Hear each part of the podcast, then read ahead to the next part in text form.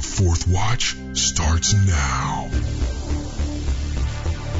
You're listening to Omega Frequency with BDK on the Fourth Watch Radio Network.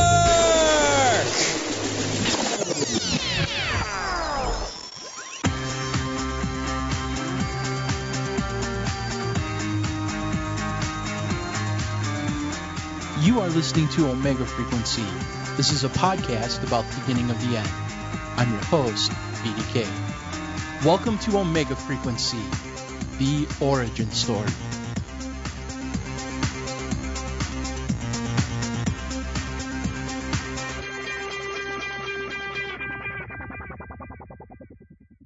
Welcome to the special bonus edition of Omega Frequency. Omega Frequency is dedicated to encouraging the remnant bride of Christ and proclaiming the return of Yeshua the Messiah as King of Kings and Lord of Lords. If this is your first time checking out the podcast, then thank you so much for taking the time to download this week's episode. I hope that it'll be a blessing to you. And if you're a returning listener, then thank you so much for coming back and supporting this podcast. If you've enjoyed this episode, you can listen to new episodes when they air on Mondays, and you can do that by subscribing for absolutely free on iTunes, or you can listen on demand anytime you want by visiting our podcast archives over at omegafrequency.com. We're also blessed to be part of the Fourth Watch Radio Network. If you visit fourthwatchradio.com, you're going to be able to check out a wide variety of episodes that cover paranormal and prophetic topics from a biblical worldview and perspective. And if you listen to podcasts on the go via a smartphone, please consider downloading the official Fourth Watch radio app for absolutely free in either the Apple or the Android App Store. That way, every time a new show is uploaded, it will instantaneously be downloaded to the in app player and you're never going to miss an episode of either Omega Frequency or The Fourth Watch again. Well, everyone, our very next episode is officially episode 100, and it's going to investigate how current world and religious events could provide the framework for the false prophet to rise to power and anoint a new age Messiah. Will the world receive this Savior as its messianic king, or will he be Earth's final Pharaoh. Join me next week and find out. Now, I know that normally when you do a milestone edition of a podcast, such as episode 100, you usually don't do heavy investigative episodes that might be a wee bit controversial. Usually do more of a lighter episode, kind of like a celebration episode, where you just look back and reminisce a little bit, or maybe you bring on a bunch of guests to look back or talk about the show. And I kind of still wanted to do that so I'm going to do that by interjecting this bonus episode into the mix because I do think it's important. I think it's important to take a moment and just be thankful to God for all of his many blessings. He has been gracious enough to humbly use this podcast to reach and encourage people far beyond what I imagined when I started this. The frequency family is growing week by week, and we have thousands of faithful listeners from around the world. And from them, I receive a lot of questions. I receive a lot of correspondence on a day by day basis. And a lot of the theological questions that you guys ask get answered by Phil Baker and I on our Ready with an Answer episodes. However, I do get a lot of questions on how the show came to be. Like, what's the meaning behind the name of the show? Where did you guys come up with the artwork? Does the artwork have hidden symbolism in it? Then I also get asked, like, do I see Omega Frequency as a podcast or a ministry? Why am I podcasting instead of doing a more traditional form of the fivefold ministry? How do I choose the show's topics? And kind of the biggest question of all that I get asked pretty much on a daily basis is, who are you? Why do you call yourself BDK? And what does BDK stand for? Well, to help me unpack all of that, I'm joined by my best friend, Kurt Lee. He has been working behind the scenes of Omega Frequency from the very beginning. And together we will share Omega Frequency's origin story. And we're also going to look ahead to what lies after episode 100. Many of these behind the scenes listener questions will be answered today. Conspiracies will be addressed and the mystery of the name BDK will be explained. So without any more jibber jabber on my part, I'm going to bring on Kurt and welcome him from his usual place behind the curtain to his very first public appearance on the frequency.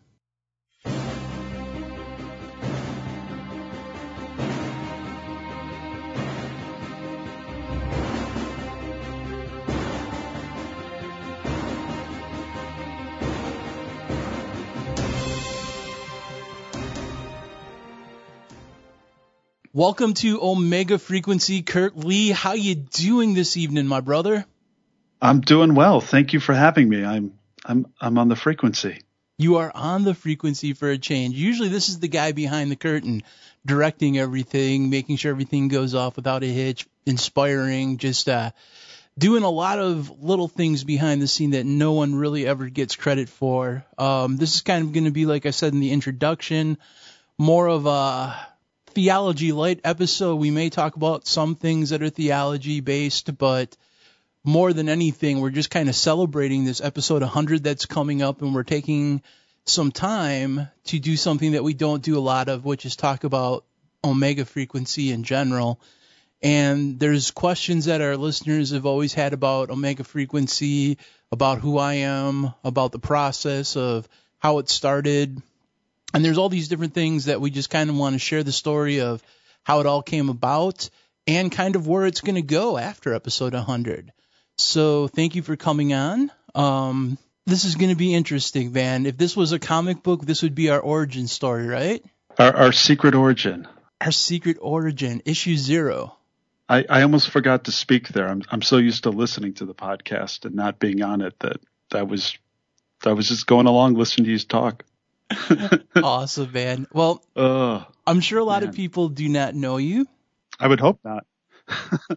yeah, you're just one of these dudes who who's like, "Hey, let's make this happen." And it's like he's this guy is like the most legit um just authentic guy you're ever going to meet. He's not in this for any glory or any fame or any fortune. He just he just wants to see Omega Frequency succeed and he just wants to be a very good friend and that's why he is my best friend and I take crap for saying that all the time because people are like, "Hey, your wife needs to be your best friend." And I'm like, "No, she's my wife." like as cool as you are as my best friend, man, like my wife, she's going to be like someone I can't walk away from, but like you've never given me that reason to walk away, so True, true. So, for people that don't know you or what you do, um, I'm going to give you that chance to explain that. And then this is going to be kind of a little different because not only is it just going to be a conversation between two good friends, but we're going to answer some questions and Kurt's going to kind of lead this. So he's going to be like um, interviewing me for a change. So this is going to be a little different for me too, man. So uh, why don't you tell us a little bit about yourself, what you do for the frequency? Sure, sure. All right. Um, yeah, this is uh, this is is a little different being on this side of things here.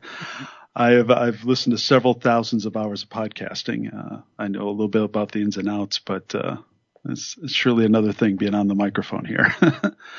uh, what, what, do I do for Omega Frequency? Okay, well, um, I, uh, I, I like to think of myself as your brand manager, and I, and I don't think of that in any sort of seedy commercial way, but just making sure that you're able to get your podcast out there to those that need to hear it or, and want to hear it. So I, I kind of helped you come up with the name, the logo, uh, setting up the websites, social media accounts, uh, also wear the IT hat. So I, uh, always looking at tweaking and trying to make things, uh, easier, better, uh, which, which is all the under the hood stuff. So you, I'd like to think of it as a, if uh, like like a like an automobile race. I'm I'm the pit stop crew, and uh, and you're the guy behind the car with the steering wheel, drive, driving the car to the finish line there.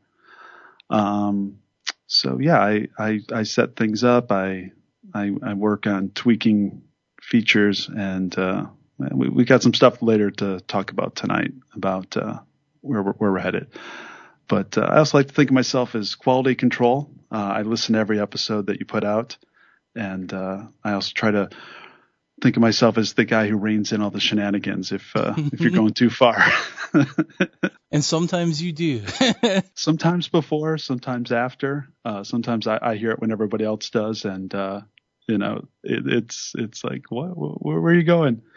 Uh, but uh, yeah, yeah. So uh, that's kind of what I do, what I do for Omega Frequency. It's a blessing that you do do it though, because you know, there's a lot of intricacies that a lot of people don't understand when it comes to podcasting. A lot of people just assume that maybe it's just a guy in a microphone or a guy on Skype talking to another person and then you just hit record.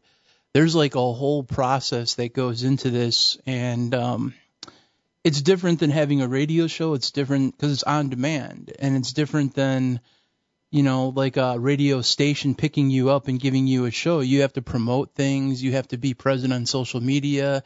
You have to have a website that works. Like you can produce content. Anyone can get on a microphone and record something.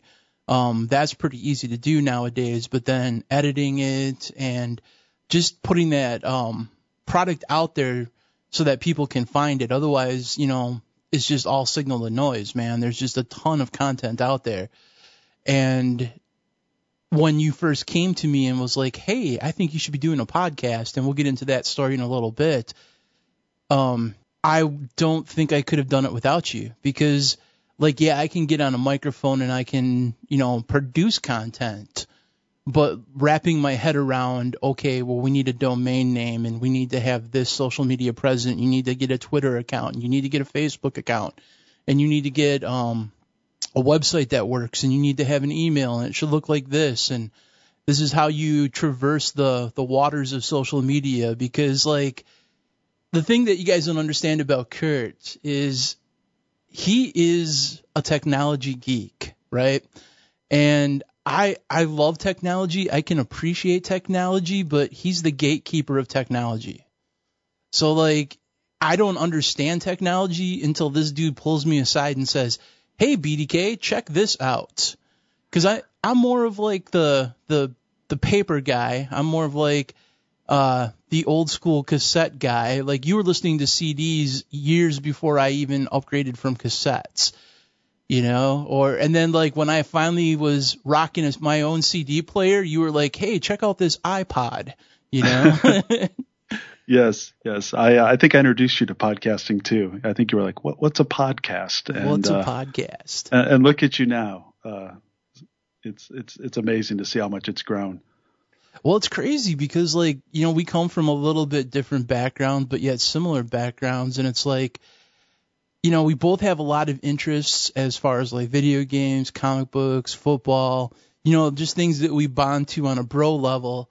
But like my stricter religious upbringing and my very uh, fundamental, like especially when I got into ministry, like we weren't even allowed to go go into to movie theaters at times, right?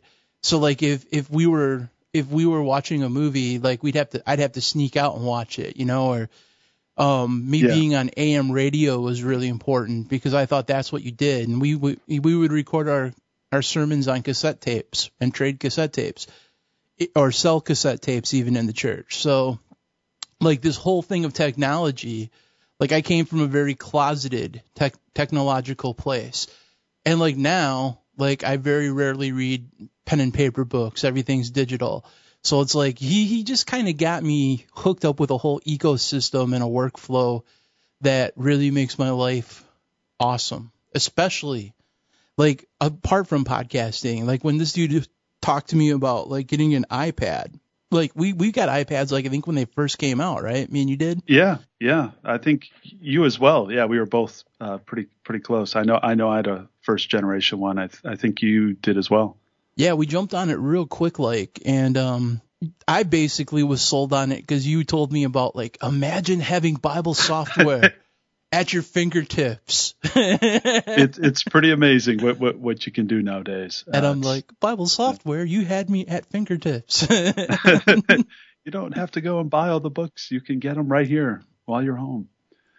Yeah, it's uh, it's it's it's it's quite a digital revolution we've gone through just in the last ten years, uh, and it's it's been nice being able. I, I I like to be able to be kind of that tech guy in my friends and family's lives. I love to be able to give them the power and the freedom and uh, to express themselves in different ways and just make their lives easier. Uh, you know, my my wife's grandmother, we got her an iPad a couple years ago, and it's it's been a real life changer for her. She can never wrap her head around using a desktop computer, but uh, you give her a tablet, and now she's has the Bible uh, reading to her. She's got uh, family photos sharing between everybody. She's on Facebook. I mean, it's it's such a game changer. So I'm I'm really really happy to have been able to help you out like this and and just able to see it grow the way it has. Yeah, and it's cool too because like I was a complete Facebook noob. Um, I don't understand any of the rules of how you interact with people on Facebook.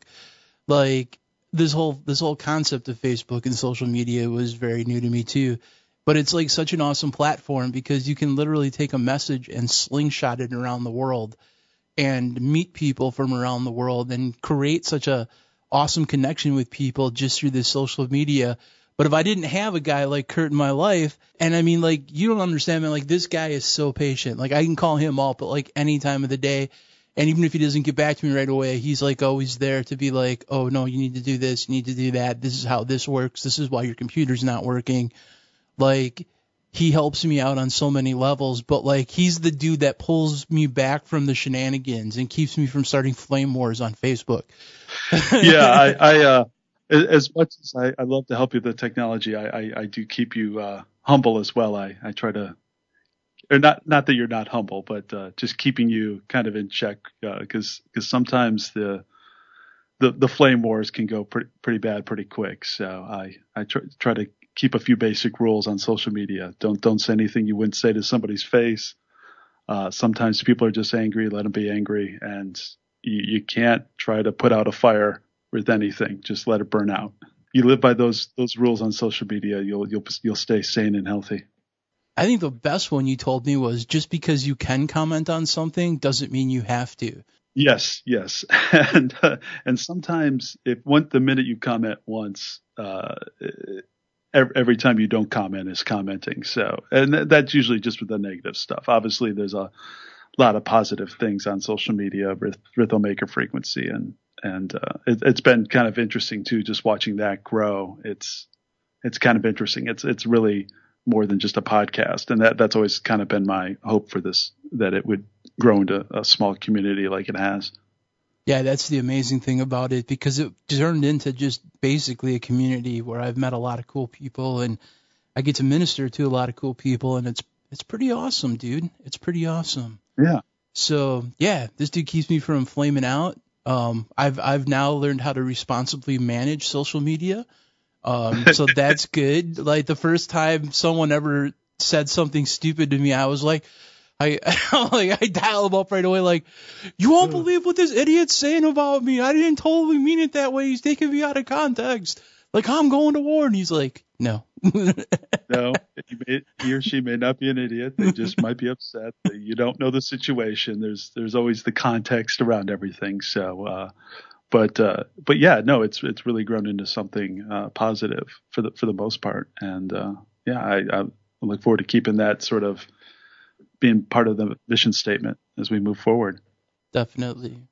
So uh, maybe we should do a little little backstory, uh, kind of how we met and and uh, how how it started from meeting each other to getting up to what's a podcast.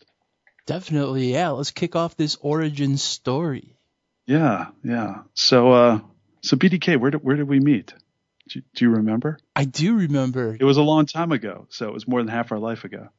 We worked at a Pizza Hut together. We slang pizzas. Uh, we, we cooked did. pizzas. We served pizzas. You were a server slash cook.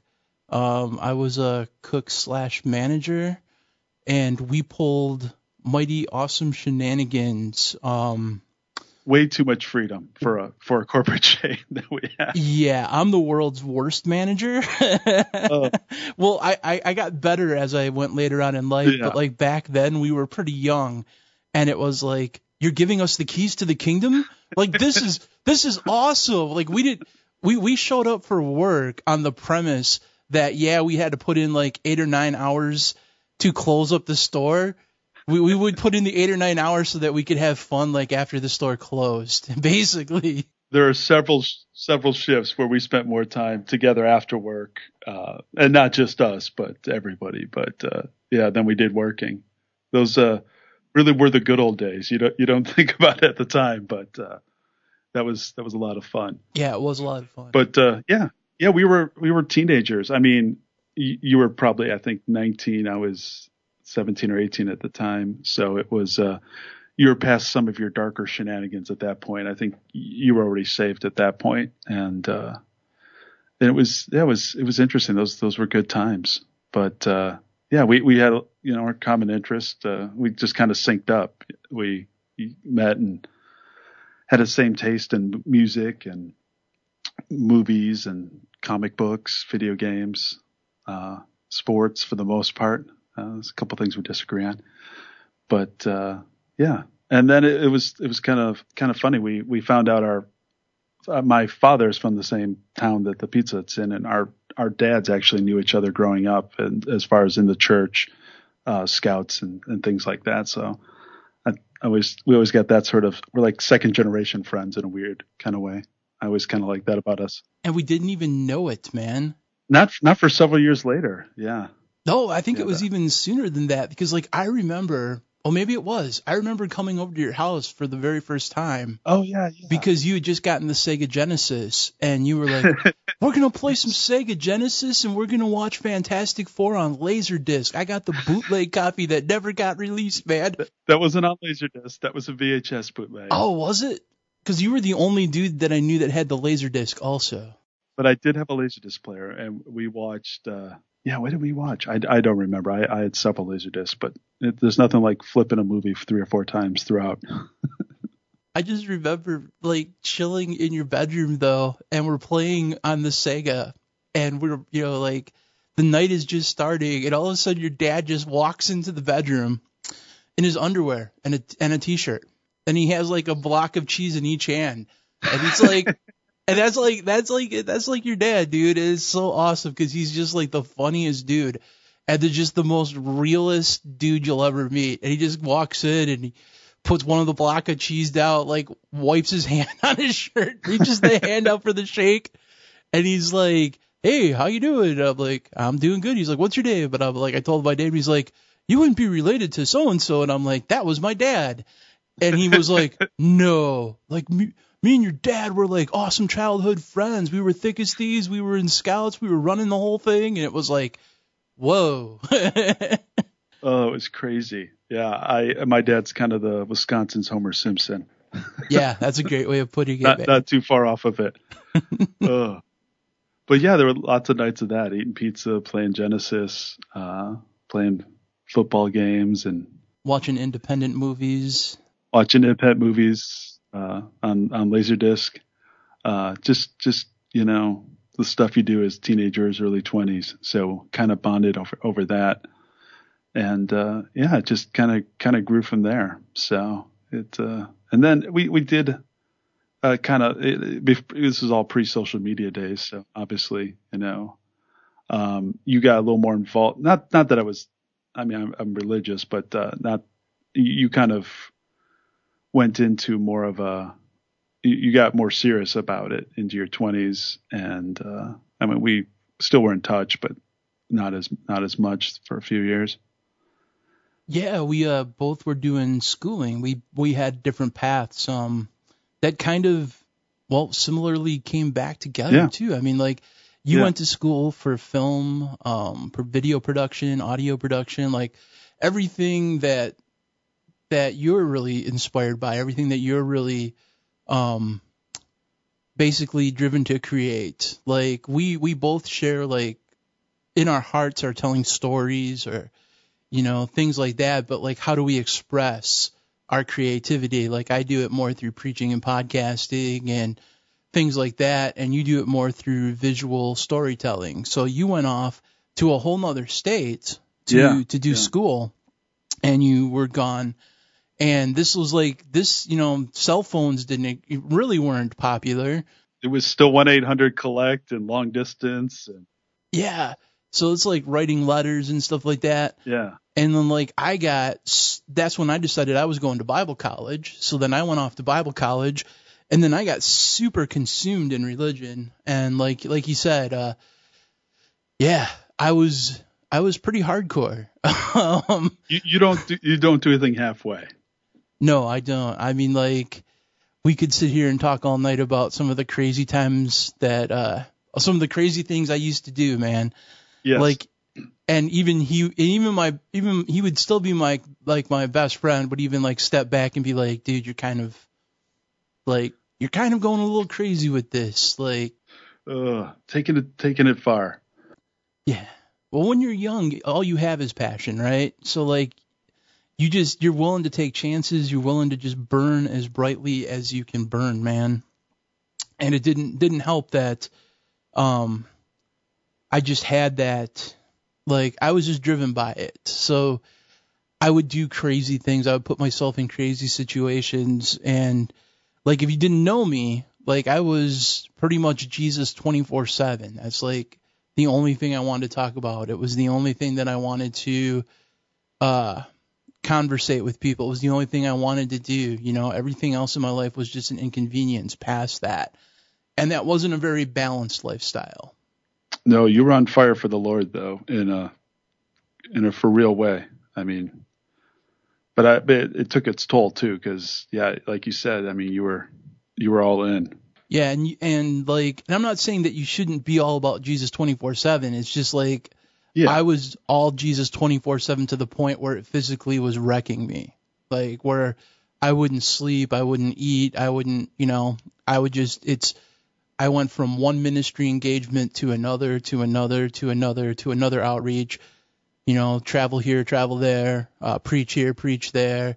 Uh, and then when I'm at home doing church, I'm doing church, and then I was holding down another job on top of it, and it was just, it got to be way too much. But like at the very near end of it, like we we have this story of Providence almost because it's like we meet at Pizza Hut, but our dads were friends forever. We didn't know that.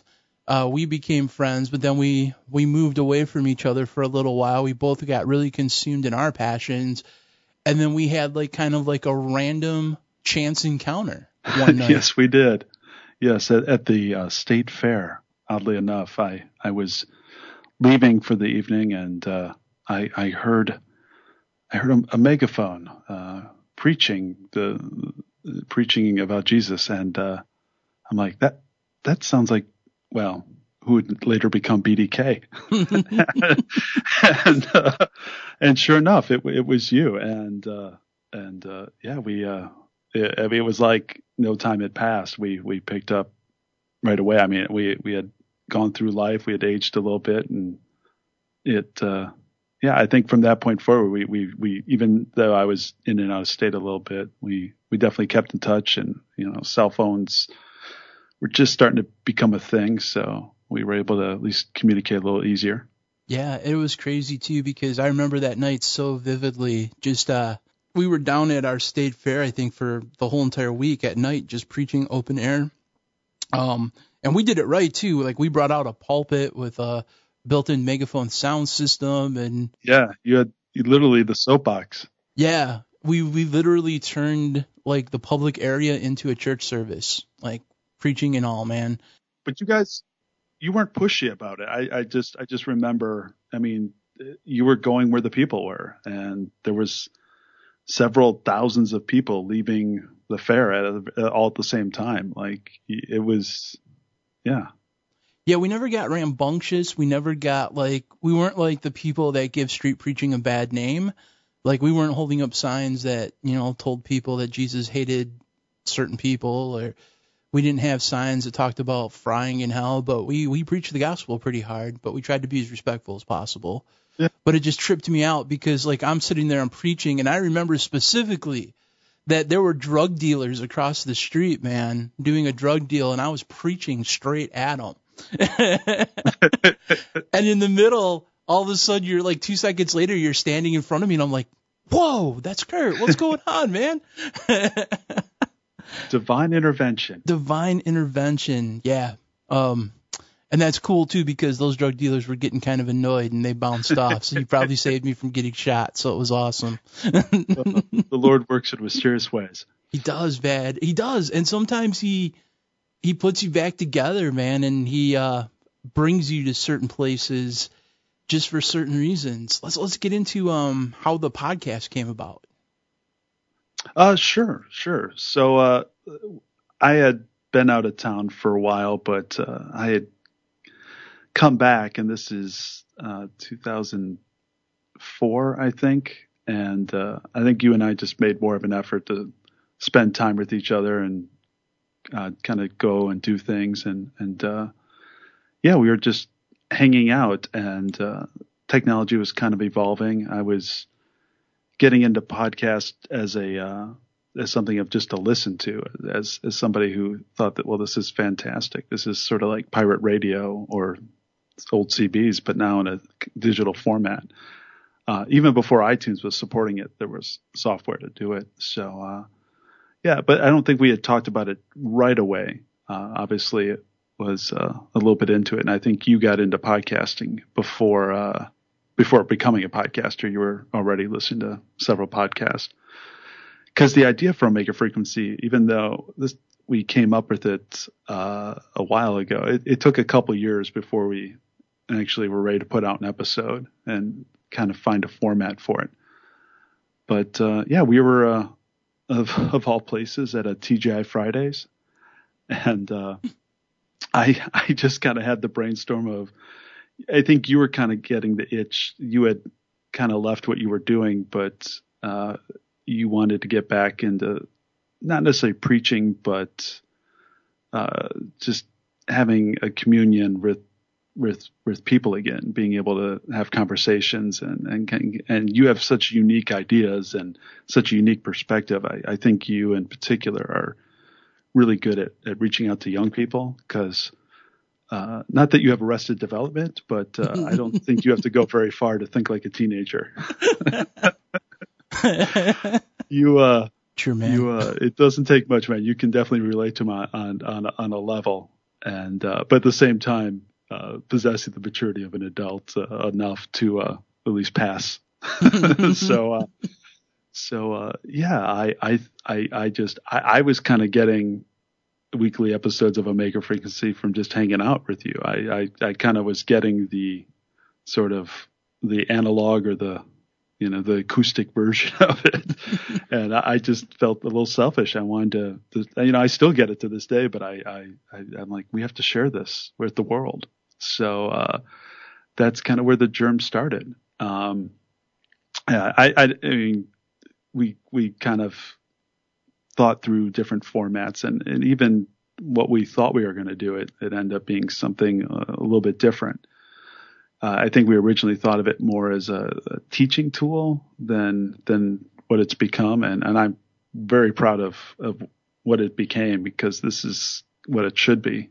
But uh, yeah, we were kind of thinking of it as an end time prophecy. That was something that was very important to you, especially in the times we're living in, and you wanted to kind of share that knowledge in a way. And I, I kind of was thinking of it as like this is sort of like the church I wish I had, and uh, that's kind of the how, how the idea started, and we kicked around different ideas. We'd meet, you know, once a week or once every two weeks, and it it, it wasn't like we didn't go from idea to podcast in a, in a week or a month. It was probably I would say two or three years before we got there because we wanted to make sure when we do it that you know it's it's it's right. It's it's worth people's time, and uh, yeah, it's it sort of sort of grew from there. I mean, is that kind of how you, you recollect?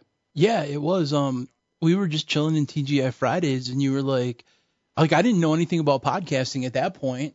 Um, I had an iPad. I mean, I had the iPod. You had an iPod, and I knew I knew about the iTunes store, but like you were you were pretty much into like the whole podcasting scene before anybody thought it was hip or cool. Like you were still there when Adam Curry was like putting his toes in the water, right? So yes. like you were you were you had this affinity towards it. Um, you've always liked kind of like that, like your hidden uh, Secret Indulgence is like AM talk radio, like. Yeah. So like you kind of get that whole style, and you just were like, hey, what if you were he he was trying to paint this picture basically. He painted me this picture of a kid, a teenager coming into his room like after a really rough day just wanting to make sense of the world and putting on his pair of earphones and and turning on his podcast and and just uh you know going to the iTunes store and then he's hearing the message of God's word in his ear in a way that's completely neutral ground, that's completely relatable. And um, he started, like he said, like this dude got Omega Frequency in like its beta version because like that's who I am. Like sometimes we would stay up real late nights just sitting around talking about prophecy or sitting around talking about God or sitting around talking about what's going on in the world, you know? And um, you explained that to me and – you're like now imagine 200 people doing that at the same time. And I was like, whoa, like that's that's crazy. And then as he's explaining it to me, I'm like, I see this. So then like I remember that you told me how I could find podcasts and you just basically were like like this is what you do. You kind of like put things out like crack, right? So like you do. He he puts out these like here, the first bump is free. So like he's like he, he'll point me towards uh why I should be using an iPod instead of a CD player by by giving me a few tracks to listen to and how you know convenient it is. So he points me towards the iTunes store and he's like, "Yeah, go through some of these things and find some podcasts that you might be interested in." And I'm like, "Okay." So I didn't know much about it, but um, you know, uh, found like the Fourth Watch Radio Network. Uh, Justen Faull, like he was talking about Nephilim and all kinds of crazy stuff, and I'm like, wait a minute, they talk about this kind of stuff on these uh, podcasts? Like, what? And so I started listening to it, and as I started listening to the Christian podcasts, like I could see myself doing it. So then I was like, dude, give me a microphone, I'm doing this. Like I was super excited, and you're like, uh, no, you don't understand, man. There's like there's a, there's a little bit more to it than this, man. So that's why it took a while because we wanted to make sure we really did it right, man. Well, and we wanted to make sure that you didn't burn out because so many people get their enthusiasm the podcast goes from zero to 100 instantly and those are the people that usually do it for a couple weeks months a year or two and then are are gone uh, and we we just didn't want that to happen we really wanted this to be something solid that you were committed to and and doing that takes planning. So uh, it was it was sort of funneling the passion uh, in, into into a format that had the a chance at longevity and a chance to to keep going. And the fact that you're already episode 100 or 120, if if if you're not counting all those silly bonus episodes you keep putting out. I'm I've got a little OCD, so I'm I'm always like, what is so bonus about this episode? of course, my my debut is on a so-called bonus episode, but uh, it's it's just a a, a, a format that uh, I I knew you'd be great for. We just wanted to make sure that uh, yeah it and and there's so much planning that goes into this podcast, even on a on a weekly level that uh, a lot of people probably don't know. I mean, you don't just willy nilly grab the microphone and and start start talking. I mean, you plan things out, you schedule. Uh, you, you, I mean, th- I'd like to take a minute, maybe talk about the things I I don't do, uh, if I can. And uh, I I don't schedule the interviews. That's that's all you. I I don't. Uh, you know, I'm more the, the tech side. I'm not. Uh, and the content, I you run it all by me just to kind of get a feel for it. But uh, yeah, for the most part, I mean, there's there's a lot behind the scenes work that you're doing just to get the get the podcast going because that that's one of the things that as the format kind of changed and you started getting into the interviews and uh, lo and behold you had a knack for it you're a phenomenal interviewer i mean just just great uh, and I, I didn't know you had that in you and I not that I didn't think you did, but uh, it's just it's just been such a great uh, way of sort of cultivating the audience too, and and cross pollinating with with other podcasts and authors and and uh, filmmakers or whoever you're bringing on this week or musicians. I mean, it's it's just it's kind of interesting to to see how how it how it's grown. But uh, I just want people to know how much how much how important the podcast is to you, and then how much work you're putting into it to to keep it going. And I think you have the same amount of enthusiasm now, if not more, than when you started. Yeah, I just I didn't know that it was going to be such an intensive process. You know, it's like anyone can produce content, but like it's managing a website, it's editing episodes, um, it's it's promoting episodes, it's posting them, it's advertising the episodes, it's um. You're doing the social media posts, you're doing all the. I mean, you're at a point now where you, have got a nice setup, but uh, you know, I, I help set you up, and then you knock them down. You're you're editing all these episodes, so please make me sound good.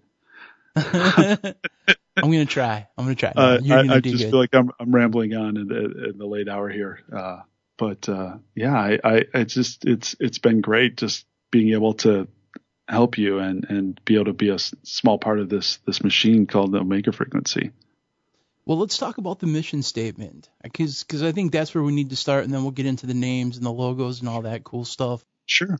I think that was part of the whole process of it taking so long to get off the ground was just trying to define that mission statement. You know, like I I had so many things I wanted to talk about, but I didn't know exactly how to to really you know like you're famous for like you write a mission statement down on your whiteboard and then you go back and you look at it. So like yeah. you always keep these things in front of you, and I'm more of like a spur of the moment, seat of my pants dude. So like you were teaching me like, no man, like write a mission statement down. What do you want Omega Frequency to be? And like you guys that listen to Omega Frequency know what it is. It's the thing I say at the beginning of every single episode.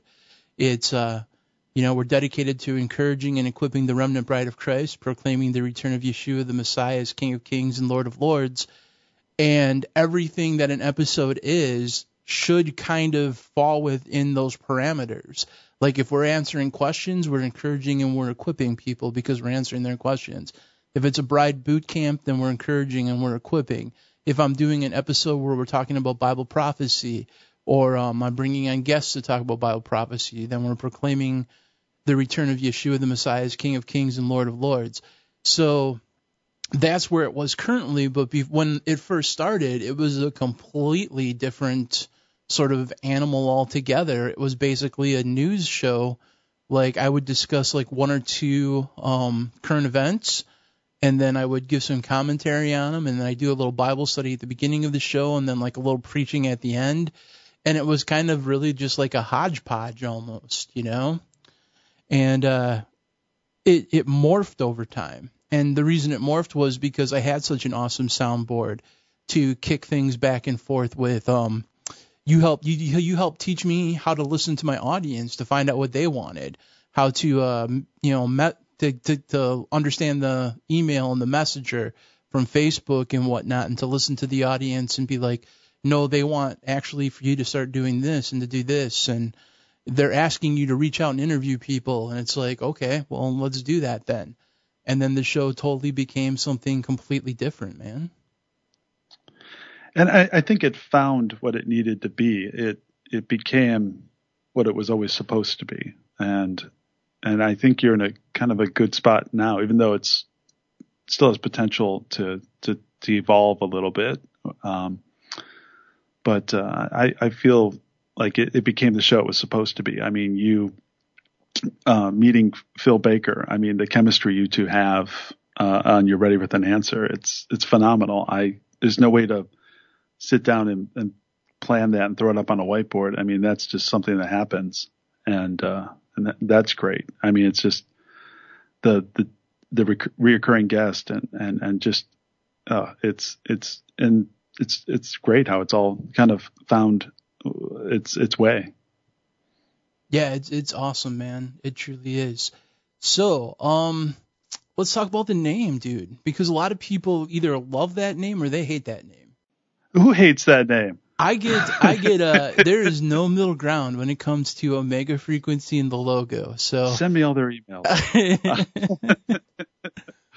uh, yeah, the the name, uh, the, we came up with an idea for the podcast and the format first. So, uh, we kind of were kicking around ideas for a name, and I, I came up with the Omega frequency because I thought it, it sort of summed up a lot of what you were trying to say, but also a lot of who you are.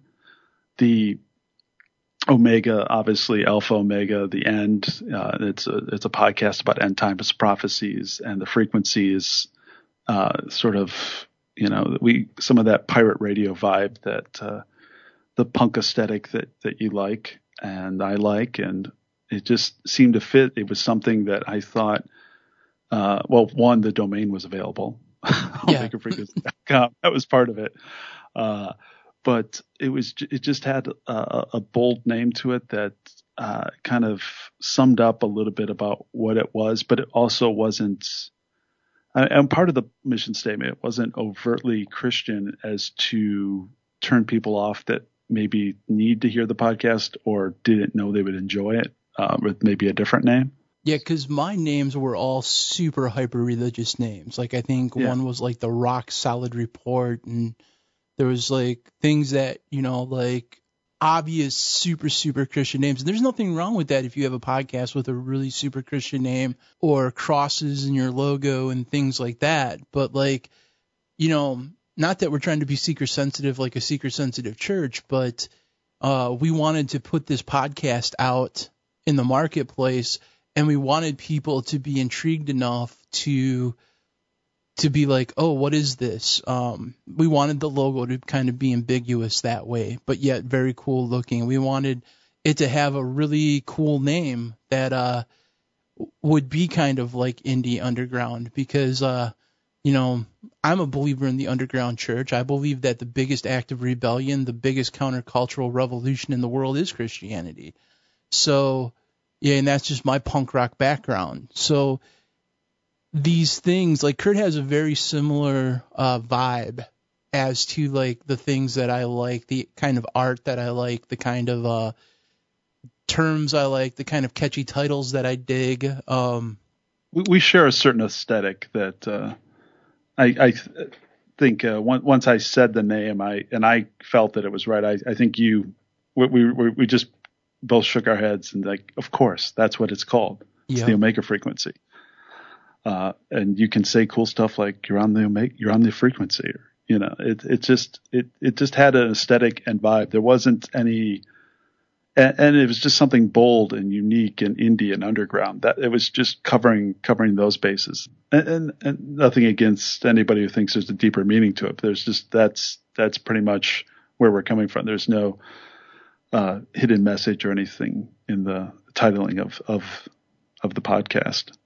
Yeah, and a lot of people sometimes think that it's a bait and switch, like we're trying to purposefully be all independent and underground y sort of thing to attract a certain demographic, but we're really not. I mean, like, um, that's just who I am. I'm kind of like this indie punk dude. I've always been that way. Um, I'd rather be preaching on a street than in a church.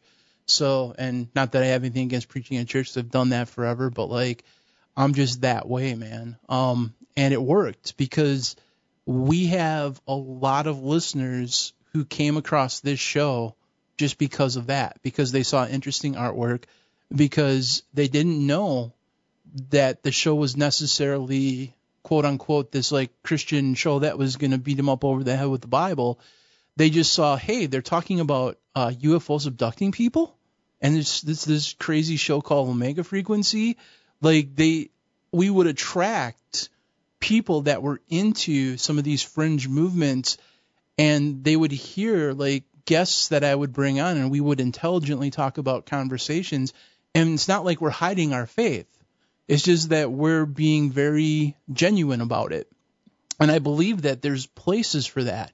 Like if you're in the marketplace and you're doing like marketplace ministry, like you can talk about whatever you want to talk about you just have to genuinely share your faith in the most authentic way possible and people respect that like and so i think you know if we would have went with something super overtly christian we would have gotten a huge christian audience and i'd say about uh 60% 70% of the audience is christian that listens to omega frequency but there's that 30% of the people that listen that are not saved that you know write and if you listen to the Ready with an Answer episodes, they write in questions that aren't from a saved perspective. They just want to know about God. Um, they want to know about Bible prophecy. They want to know about a lot of things. And so it's cool that they feel comfortable enough to download something and to check it out. And once they do that, that's awesome because I'm really confident in the message that we're able to deliver.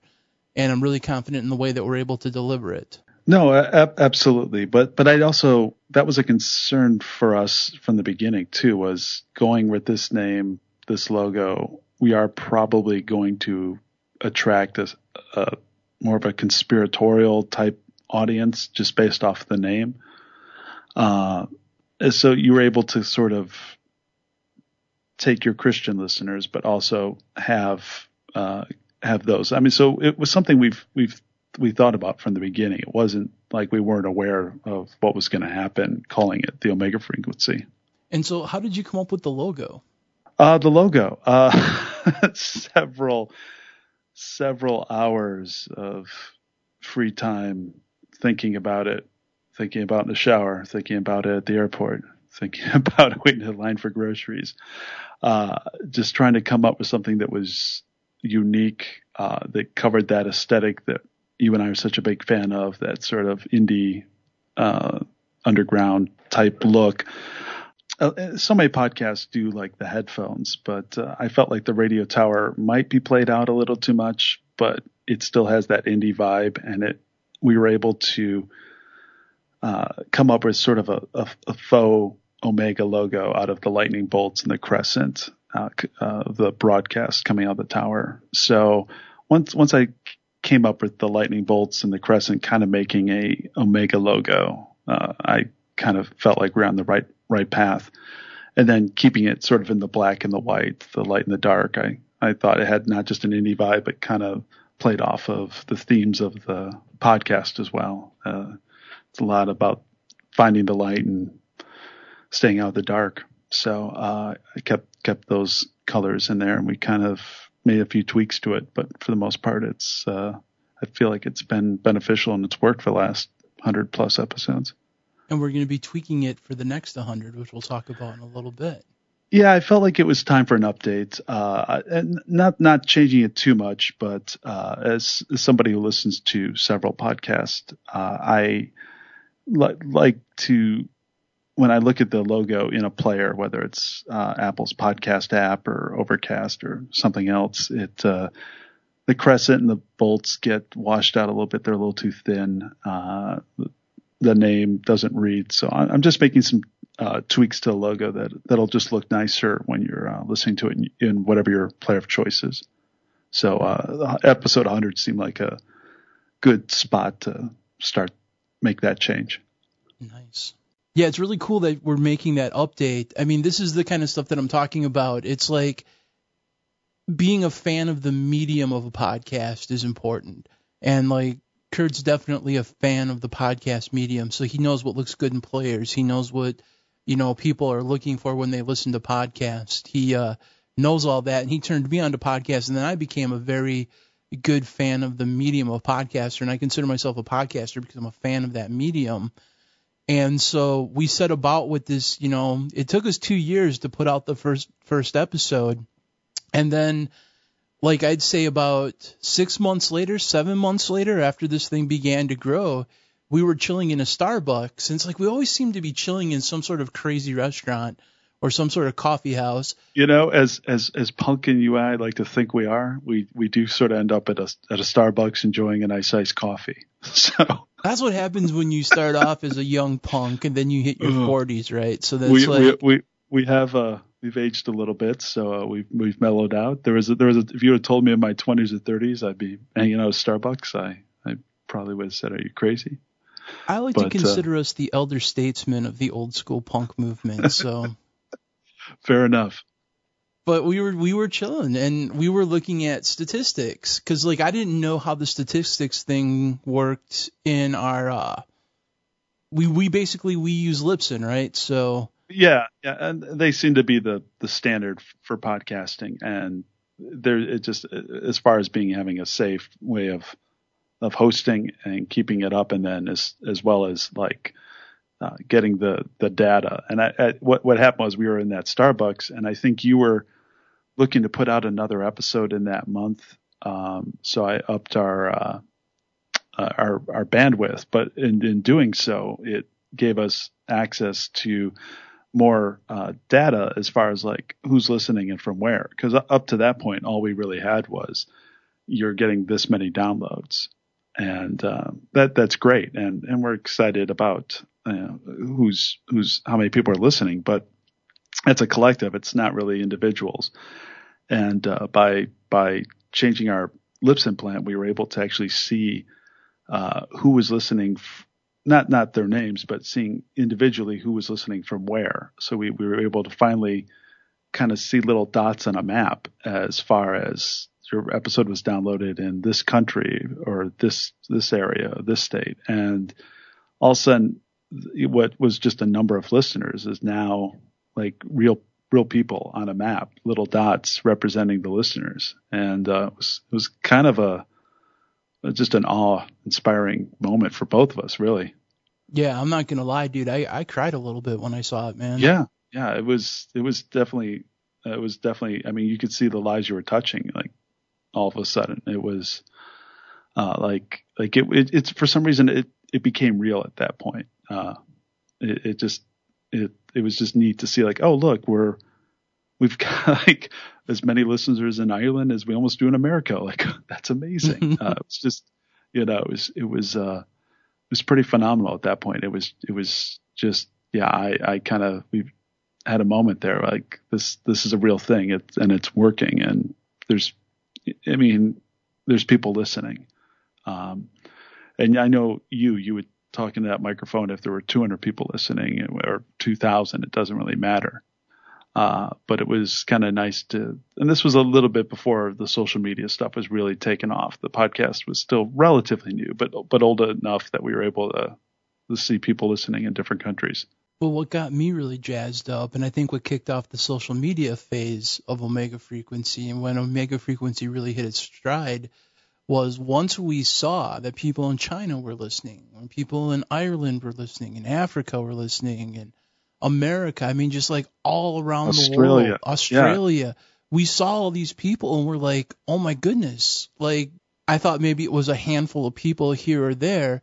Like, as an evangelist, a former evangelist, like, I would have to, like, either jump on a plane or, you know, take a bus or drive miles so that I could preach for a minute or two. But I was putting out these podcasts and I was reaching more people than I ever did in a traditional ministry.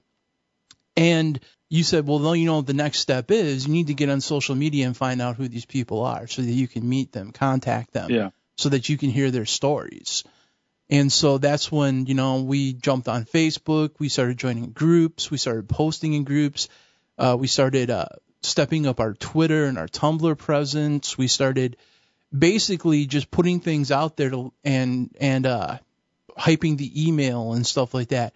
Just inviting people to to you know talk back to us kind of like so that we could hear so that we could put names to those dots basically.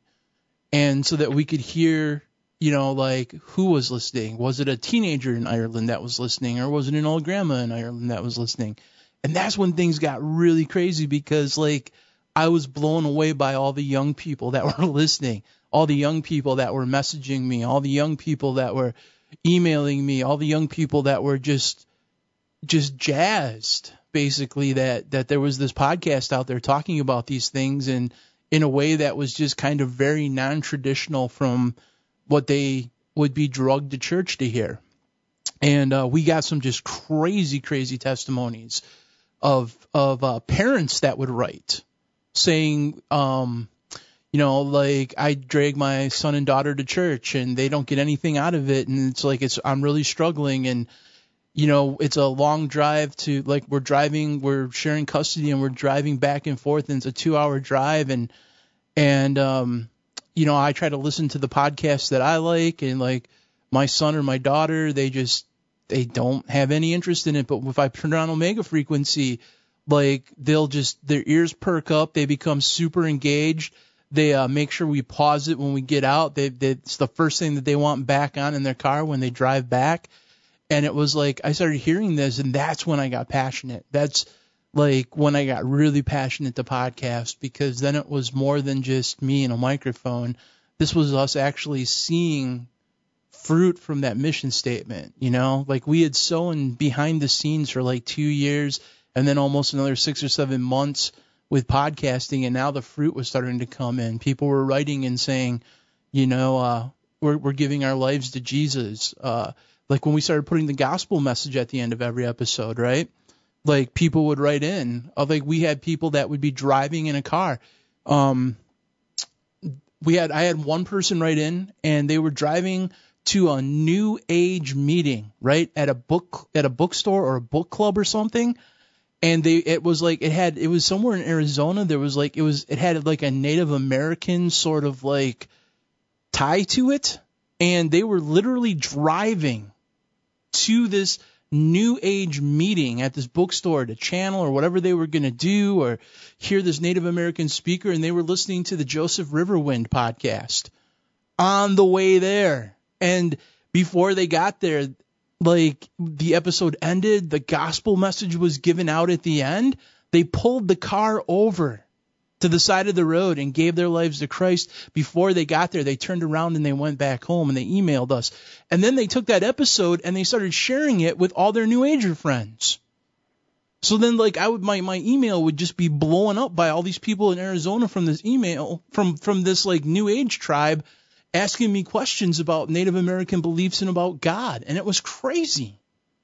It's it's so amazing. I mean, you share some of these stories with me. I mean, keeping people's names private, but just telling me these stories of these people that have been touched by the podcast, and it, it, it, I, I can't get enough. I mean, it's just it's phenomenal to hear these stories of of how it's influenced and helped people. I mean, that's really why we're doing it. I mean, it's a it's about saving souls. Yeah, and and encouraging people too. Like I get just a big of I get just as big of a charge over the salvation stories that I that I do from people that are like, I was once Christian or I was living a lukewarm lifestyle and I, I hear your podcast and now like I have this like desire to follow Christ and I have this desire to pray again and what would you recommend and it's crazy dude it's crazy I would have never guessed that God would have done what he did through something simple as just podcasting it's insane man and it's it's like you like Spider-Man, great power, great responsibility. You don't take it lightly. I mean, you really go out of your way uh, behind the scenes to to help these people. I mean, carry on the dialogue and and I mean, it's oh, it it's who would have thought like a couple years ago this is where it would be that you'd be able to have this kind of effect on on people's lives. Yeah, glory to God, man. I mean, that's just it's just like with anything, and I say it a lot. It's like you don't have to be necessarily the best at anything. You don't have to necessarily put on a show. You don't have to, you know, have everything on lockdown. I mean, like I say like a million times. I say dude, man, way too much. Like people think that I actually look like Ted from Bill and Ted. Like I've had people say like if this guy doesn't really? look like Ted from Bill and Ted, I'm gonna be shocked. Uh, or I, uh, I think you look more like Moses than you look like Ted. Yeah. oh yeah, I'm a punk rock hillbilly, that's for certain. Um, but this I want to uh, bring up before I before I forget. It, it, it's not about the number of listeners. Like you've never, and we we've had some serious conversations about this, but it's never been about uh, tailoring the podcast to hit a certain number. I mean, like again, it's those seeing seeing a number of of listeners is exciting, but it's really the dots, the the people that that it's it's what it's about. I mean, if if you say something on a podcast that somebody might take as controversial, and you we've seen listenership go down after certain episodes and go back up, but it's it's never affected uh, what content or what format you want to do the show in. It's always going to be what you want it to be, and and with uh, no regard of losing losing listeners, it it was a concern maybe briefly for us, but after after a while, we never you never changed anything to get listeners back, and you never worried about that. I, I, it's it's not about hitting a number. It's it's exciting to say so many people download it, and and especially in the near future now too with some of the stuff Apple's implementing with metadata. We'll even be able to see what parts of a podcast people are listening to, or you know, for all we know, they all play like the first ten minutes and turn it off. I don't know. I guess we'll find out. But uh, so that number, it's it's really about the one-on-one. At, at the end of the day, it's about having that sort of community around the podcast. That that's and that's something we definitely want to keep growing. So I just I just want people to know you're not BDK is not sitting around going, uh, one more listener, you know, it, it, it's, it's, it's, it's really, it's more like, Hey, I, this person reached out for help and, uh, and this person reached out and said I was crazy. Um, and for all we know, they're both right. Uh, they probably but, uh, are. they probably are, but it, it's really, it's really about, uh, it's, it's those stories that really get me. in the beginning, it was like, Oh, that's nice. Listenership's growing. It's always a concern in the beginning but uh, and, and, nobody gets rich podcasting. It's not something you go into to to make the big bucks. But uh, and I think we're at a point now where we're just confident that there's a, a decent size audience, and it, if it grows uh, over time, that's definitely what we want, and that that's great. But really, it's if if you can keep getting the message out in the way you want to do it, and keep affecting lives, uh, that that's what it's about. Definitely, man. So we went over like um, how the podcast started off, and we're at the point kind of like in the journey where we talked about how the podcast uh, grew, like and how the different versions of the podcast came about. So as before, it was kind of like a Bible prophecy centered podcast where it was like news articles all the time. Then we started doing interviews. We started mixing in some interviews at um, just kind of like based on some listener feedback, they said, "How come you don't invite so and so on your show? That would be kind of cool if you could." Um, and it was challenging at first because like, how do you reach out to people um, that you don't necessarily know? Yeah, and that was a concern, and I was I'm curious, and I'm sure the audience is too. Like, how did you go about getting getting people on the podcast, and and did I, I, I'm sure they're wondering too uh, how many people told you no? I'm I'm curious about that too because that's something you and I really haven't discussed too much.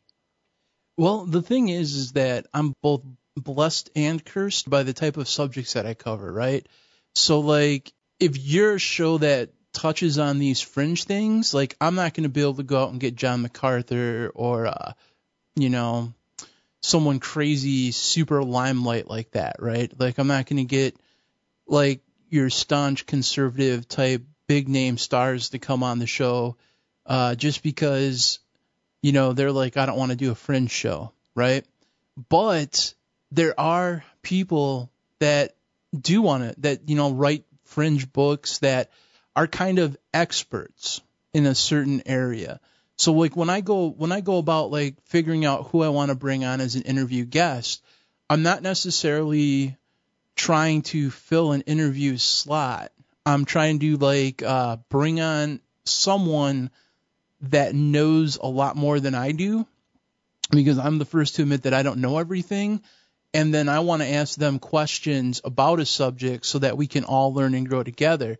The benefit of that is, is if, you know, you take someone like, uh, like, like an L.A. Marzulli or uh, Mark Combs or you know, some of these guests that I bring on or people like Dissident Prophet and things like that. That's their passion, right? They're not being rich. They're not making tons of money off of it, but their passion is exposing some of these very specific things. And like if you're a podcaster or you're an author or you're a speaker, you want to speak about these things. Like 9 times out of 10, they'll talk to you anyways just because they're passionate about a subject. So I just stepped out and said, Would you like to come on the show and talk about this? And sometimes people would say no, like, Who is this? We've never heard of this podcast before. And then sometimes people would be like, Yeah, I'll talk about this to anyone. And then what's cool is when people start to see that you're going to treat people with respect, that you're not going to ambush them on the show, that you're not there to like trade off their name, but you're legitimately taking interest in things that people are saying. Like I don't just invite random strangers on my podcast just to get names. Like the people that I invite on, I've read their book. Um, so it's not like I'm trying to hawk a book or be a fanboy, but it's like I've read their book, I've listened to their music, I've uh, I believe in what they're doing, and so like when they come on the show, I'm going to treat them with a lot of respect, like they're a guest in my house, and I'm really going to talk deeply about their book. I mean, like you can tell when they just bring on the flavor of the month guests. Like, oh, there's a lot of podcasts like that will bring on like so and so put out a new book, so let's bring that person on. And then they just kind of bring on people as they put out books and things like that. And they don't, they've never read the book that they've had the guest on. And so like they're basically going off bullet points from some sort of like press kit, you know? And the the conversation doesn't get really deep. It doesn't get you know, like no big stones get unturned. They're just basically there to hawk a book. But if you come on Omega Frequency, it's because I dig what you're saying. I dig your work. I'm very familiar with it, and I'm going to ask you questions. And nine times out of ten, it's going to paint you in a positive light because I respect the the work that you put out. I respect your material. I'm a fan of it, and so we're going to be able to have more than just a surface level press kit bullet point conversation. And then when you get that sort of um, reputation in the community, then it's easier to get guests because you know most of these people travel in similar circles and they're like yeah man we love going on omega frequency. And what's really cool is that omega frequency my omega frequency family as i like to call them like if they haven't heard of this book or they'll go out and they'll buy books or they'll support the authors that come on especially if they're new and they've never heard of them before. So that's kind of how I did it. It's just I'm trying to build relationships with people, if that makes sense. No, that makes sense. Once the interviews started taking off, uh, it really started. Uh, the listenership went off because so and so who's a fan of this author or or this writer, all of a sudden, like you were crossing over audiences. And in the beginning, that was one of my concerns was how, how are we going to let people know about this podcast. We, you know, we're just a couple of guys in Wisconsin. We don't really have a marketing budget uh, other than our social media presence. So how how do we make people aware of our our, our podcast? Or I'm, I'm saying our, even though I'm a part of it, but uh, your podcast. And uh, I once once you start doing those interviews, it it, it just it, it grew and it grew and it grew. And I think a lot of your listenership has come from bringing people on and and being able to kind of go on other podcasts as well. Uh, you you started guest uh, hosting or being an interviewee on other podcasts, and uh, you made yourself available to those, and the listenership grew and grew out of that. So that was that was a concern in the beginning. It was like, how, how are we going to grow this thing? And then as soon as those interviews started, it was like like gangbusters. Yeah, and that's where I met like cool people like Sam from God's Property. I met like Kay from Deception Detection. I met Justen from the Fourth Watch. And it was cool because like it became something more than just a podcast at that point. It was like brothers and sisters trying to put out a similar message and to push that message. And then like it's totally it's weird how God works, right? I mean like it's weird how how some I mean like I don't I'm not like you know me dude like I'm I'm kind of like one of the most you know like people would say that I have a lot of faith right? That I have like that I believe for the miraculous and I believe in all this miraculous stuff and I believe in a supernatural gospel. Absolutely. But like there you also know that there's an equal part of me that's a hardcore skeptic too. Yeah. And like that's my balance. That's like my razor's edge that I walk. And I guess that keeps me out of a lot of the shenanigans that that that you know the deception that's going on out there and all the phony and all the fake. Because like I really believe in vetting certain things and I really believe that like if there is a natural explanation for something we go with that first. And then if there is no more natural explanation then then we'll look at the supernatural behind it right? So I, I get kind of cringeworthy when I say something is like destiny or it's like it's God working behind the scenes to like knit all these crazy moments together and it's like it's something that was just meant to be, right? Like you know that I'm, I'm just not that type of person. I'm really reserved when it comes to that. Um, and part of that's probably my strict Lutheran upbringing clashing with my, you know, crazy Pentecostal side. But, you know, it, it's crazy, right? Like you, you step into different seasons in your life. You step into different moments in your life. You try to do the very best with, you know, the calling that you have on your life. And it's not like, you know, a lot of people say, well, I'm going to go to college and then I'm going to be this. And then they get out of college and sometimes they are that and sometimes they're that for a minute and then there's something different. And life to me has always kind of just been a journey. It's like every little piece in my life is just another building block towards this. But like this whole friendship that we had, our dads were friends. We didn't know about it. We met in a Pizza Hut. Like we became friends. Then we, you know, our lives took different turns, but then we came back to being friends. And this podcast starts. And like I was in a dark place, like when you came back at one point, because you know, like I was questioning a lot of my faith. I was questioning a lot of, I was sick and tired of church. I was sick and tired of churchianity. I was sick and tired of just this. I was a broken person just because I had burnt myself out, pushing myself way too hard and going like past the calling of what God had called me to do. I was pushing past it.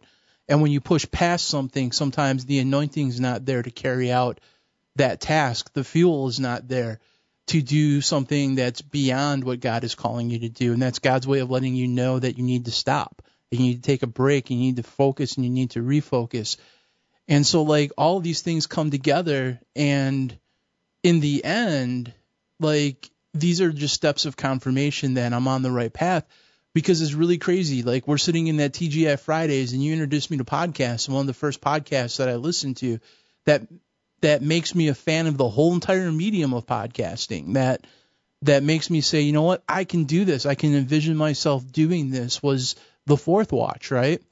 And then like who would have ever guessed I'd be on the fourth watch radio network? Yeah.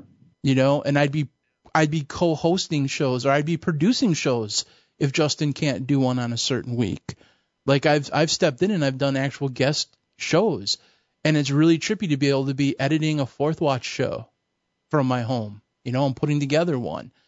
And it's crazy. It's like these little confirmations that that you know you're on the right path. And I and I guess for anyone that's listening, it's cool to see that from where we are a hundred some episodes in, but before episode one even popped off, two years previous to that, while we're exploring all of this and while we're trying to figure out what this is going to be, we would have never saw that hundred year or that hundred episode mark in the way that it would have shooken out. All we knew was that we we had to take one more step this week than we took last week, right? We knew we had to write yeah. one more name up on the whiteboard. We knew that we had to kick around one more idea. And if we're faithful to God in just these little, little things and we're just tenacious in our pursuit of it and we say, you know what, this is worth it, we're not going to give up, God can do amazing things just through simple acts of obedience. It's just being diligent enough to get caught up in the grind and just to keep working its way through. And then it's kind of cool to sit back on milestones like this and just kind of celebrate, you know, that God has done good things. No, absolutely. And, and just uh, as you were going through it, I just being able to have that flexibility, like to have a plan, but to be able to deviate from it, uh, to let let the podcast become what it, it needed to be and, and evolve the way it needed to change uh, to become what it is. Because, like you said, I don't think at episode one uh, we we kind of see that it would take this shape at episode 100 or plus episodes. It's it's, it's kind of kind of it's just fascinating to to see its its change over over the last couple of years.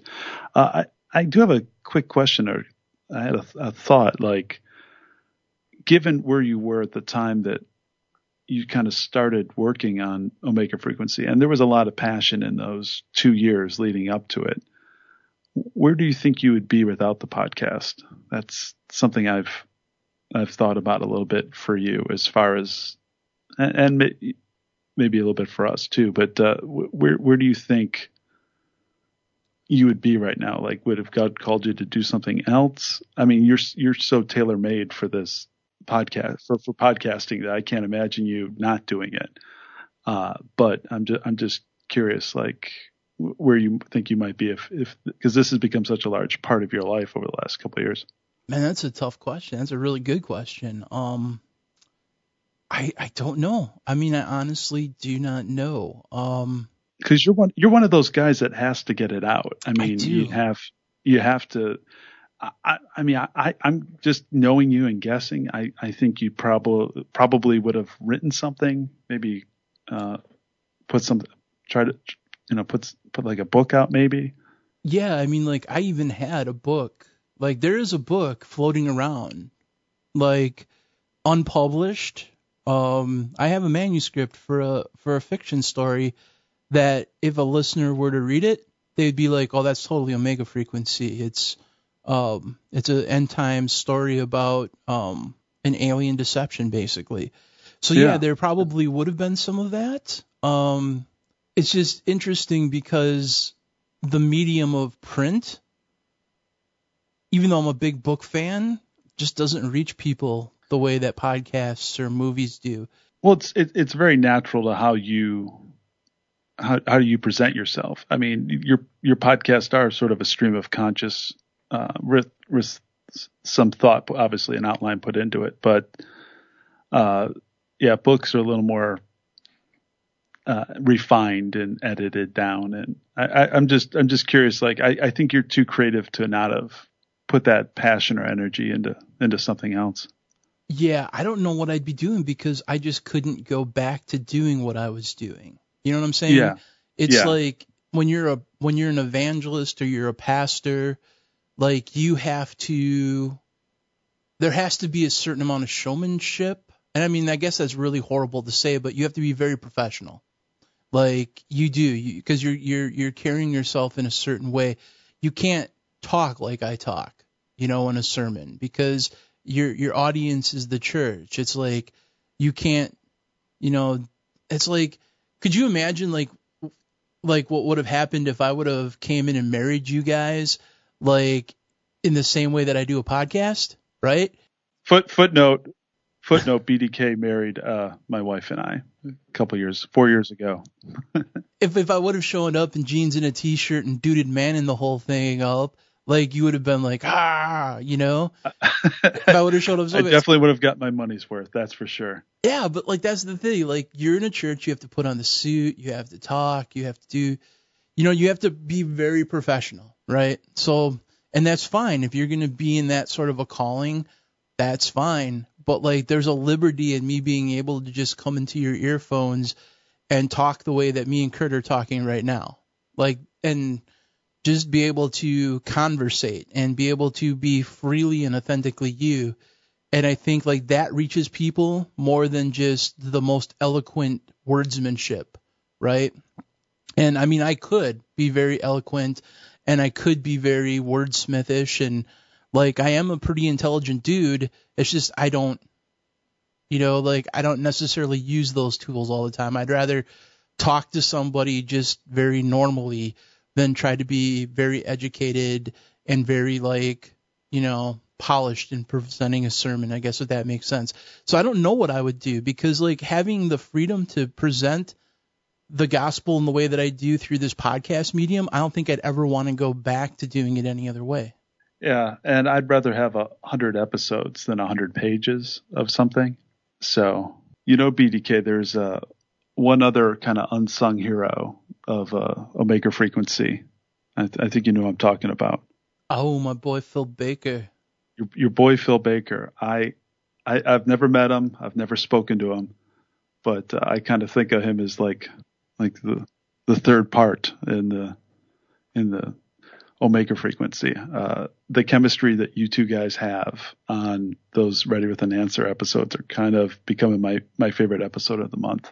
And he he, compl- he compliments you well. A lot of people feel that way that that's their favorite part of Omega Frequency or the listener question ones. Um, yeah, it's almost like we're a boy band, right? We got Justen Faull, you, uh, you're the sound dude.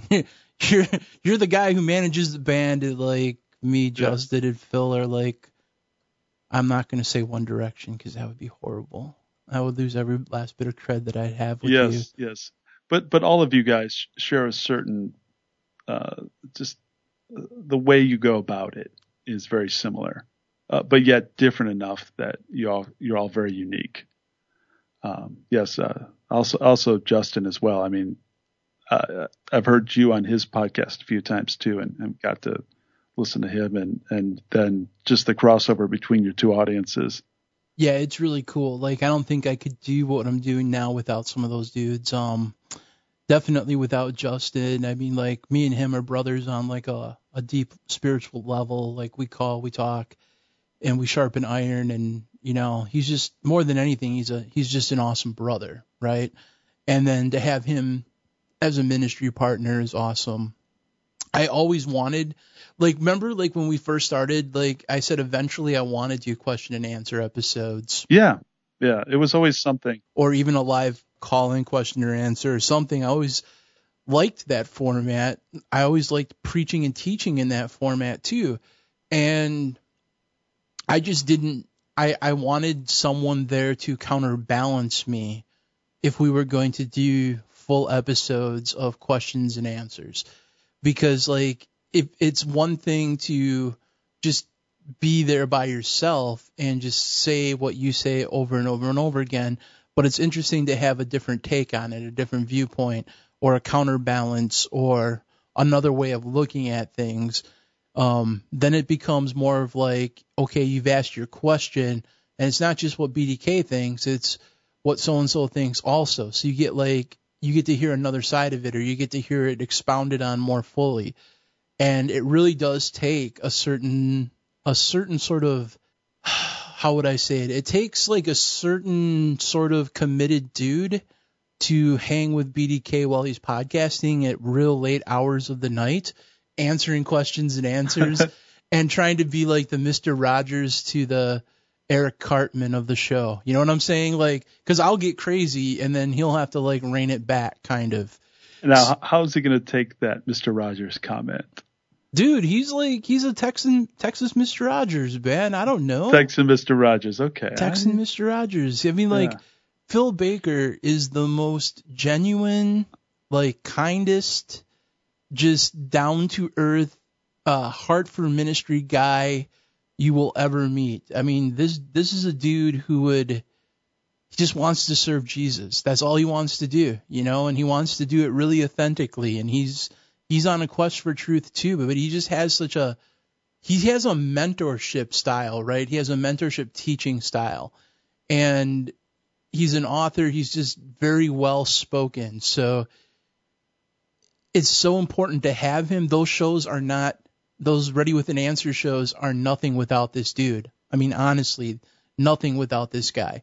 Because you know, otherwise I'm just going to ramble, get off point almost every single question and he brings kind of a legitimacy to it because he's the one that gives the well thought out answers and I'm the one like getting crazy with them. So I mean it's just it's such a unique balance. I'm just so glad that that God brought this dude in my life because he's just a good brother, man. He's a good brother. And, and just just a comment on it too. You guys take the question serious. I know sometimes you there's some joking involved when you're discussing or talking about it. It's just part of the repertoire that you two have as you as you're going about it. But you you really do take the, all the questions serious, and you really put uh, an effort into because there's people on the end of these questions that are really looking for an answer, and uh, uh you guys don't take that lightly. But at the same time, having two of you there with similar interests or similar backgrounds, but also different enough that uh, it just the whole thing just uh, it, it, works. I, I, know you and I have been talking about doing a having a Q and A for you from the beginning, but our first step was to get an audience, and then to have it work out where Phil comes across, and the next thing you know, you two are doing it every month. Uh, who who could have planned for that? I mean, you can't. It's just that's just serendipitous. It's just it's just worked out fantastic. I mean, th- those are the little moments where you just think there's there's a hand guiding this. Yeah, definitely. And like I I I hope he doesn't get offended with the Mister Rogers comment. I just think that uh, two episodes ago you're talking about his wife. Now you're calling him oh, Mr. Rogers. Yeah, it's probably uh, not good. I, am just saying, like, a little nicer to, to Phil here, man. He, you guys got a good thing going.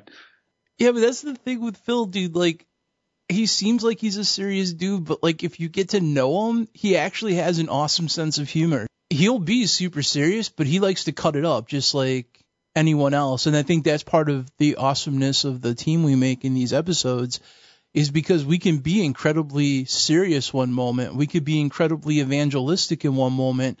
Heck, one of us can be crying our brains out one moment. And then in the next moment, we're cutting it up because we know when the levity has to happen. It's just, it's, yeah. it's amazing that, like you said, it's almost serendipitous that Phil comes on Omega frequency and contributes in the way that he does because I have a chemistry with him as a as a friend, as a co-minister, and we just have a natural rapport back and forth. We like to we like to joke, we like to goof around a little bit while we podcast, and we just try to make it seem like we're. In, it's almost like me and Phil are sitting on a couch talking about something, talking about these questions, and we're just kind of inviting you guys in and being like, "Hey, man." Come sit down in this chair next to us and we'll, we'll talk about this and then hopefully you guys will get something from it which is awesome.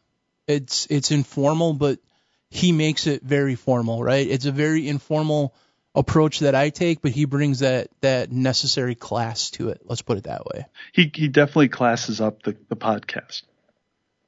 Yes sir. I am in agreement with that. So I guess this brings us to where we are presently. I mean, like that's caught everybody up on the story. Um, the next thing that we want to do before we kind of get into the future is we want to take some time to answer some non-theological questions, right? These are from the these are from the audience, is that correct? These are from the audience or okay. they're representative of multiple questions that we get asked. Gotcha. Because we don't always get asked theological questions, we get asked non-theological questions that wouldn't fit on a ready with an episode, ready with an answer episode, right? Because they're not about they're not Bible questions, they're just personal questions. And a lot of the questions are like, you know, how did omega frequency start? We've been talking about some of that. But we get some very specific questions that are a little bit more personal, that are a little bit more um, non-theological in nature. So for the next few minutes or whatever, we're gonna sit back and we're gonna uh, talk about some of the listener questions that we get asked. Um, some of them are going to be specific listener questions, and some of them are kind of like a compilation. So like okay. we could have like like obviously the first one we'll talk about is BDK, right? Like we probably get at least 20 to 30 people right in a week asking me what BDK is all about. Yeah, this this is this is the big one in, in here. I I've got the list in front of me as well, so I'll I'll I'll kick it off here. The the big question everybody's wondering, what's up with the BDK? What what does that mean? What does it stand for? What what what's BDK all about? Yeah, why don't I use my real name too? I mean, like those are a lot of the questions, and it's a cool question. Um, I've even had people that have genuinely written me, um, and it's really cool. Like I had one person genuinely write me once saying that her and her husband listened to the podcast. They're fans of the podcast. They told me specifically what they liked about it, so they just weren't fishing for information. Uh, they told me what was blessing them with some of these episodes, and they said, you know, the one thing that that we have trouble with is we have trouble recommending the podcast because um we don't know who BDK is. And it sound you know are you trying to shield your information? Why aren't you giving your real name? Things like that. And so they're like unless we were to know who you were we would have a hard time recommending the podcast. And so I would write them back and I would explain why I do what I do. And then they they would be they would re- respond to me oh okay I get it. that makes sense yeah, that's cool. We un- we didn't think of it that way. So why why do I use BDK? Well, dude, you probably know more about it than I do actually because you're the one who gave me this stupid name. And it had nothing to do with the podcast. It's just a nickname. Uh, I I call you BDK. I, I have a couple nicknames for you. Uh, I don't just call you BDK, but that is the the preferred one but uh, it, it's it's so it's not an it's not a a, a, stage name because you go by BDK. To me, my my wife calls you BDK. My uh, uh, friends that we have in common call you BDK. People say, "How's BDK? What's BDK up to?" It's it's just it's just a nickname, uh, and it was one that was probably more interesting than going by your real name, and you've gone by it enough as a nickname that well, it's it's just who you are. So uh, there's nothing sinister about it. There's nothing you're hiding behind. It's just it's just BDK. Yeah, I mean it's basically who I am in real life. Like yeah. I think it came about because I was always wearing some stupid blue jersey that said Big Daddy on it, right? It is, but I didn't want to give that out without you doing it. no, but it was that like, and it's it's Big Daddy, and then like the K is part of my name, it's part of my legitimate yes. name. And yeah. so like you would always call me BDK. And then your yeah. wife would well, she was your fiance at the time, she would always yeah. call me BDK. And then we had a friend who I worked with in my secular job that was one of our friends. And then he heard that you were calling me BDK. So he started calling me BDK. And then before you know it, like my boss at work was calling me BDK and and, and, like pretty much snowballed from there. Everybody called me BDK. It's like everywhere we went, it was like, hey BDK, BDK, BDK. My sister has called me BDK. My mom, on occasion, calls me that when she wants to rile me up. So it's like, it's like, like the only person who doesn't call me BDK is my wife. you know. So, it might be weird because she didn't marry BDK. No, but but like and it's like I have friends like like Justen knows what my real name is, and he calls me BDK, right? Yeah.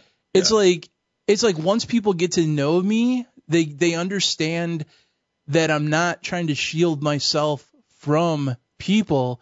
It's just that when you have like I was brought up to have manners, right? I mean, I grew up in the country.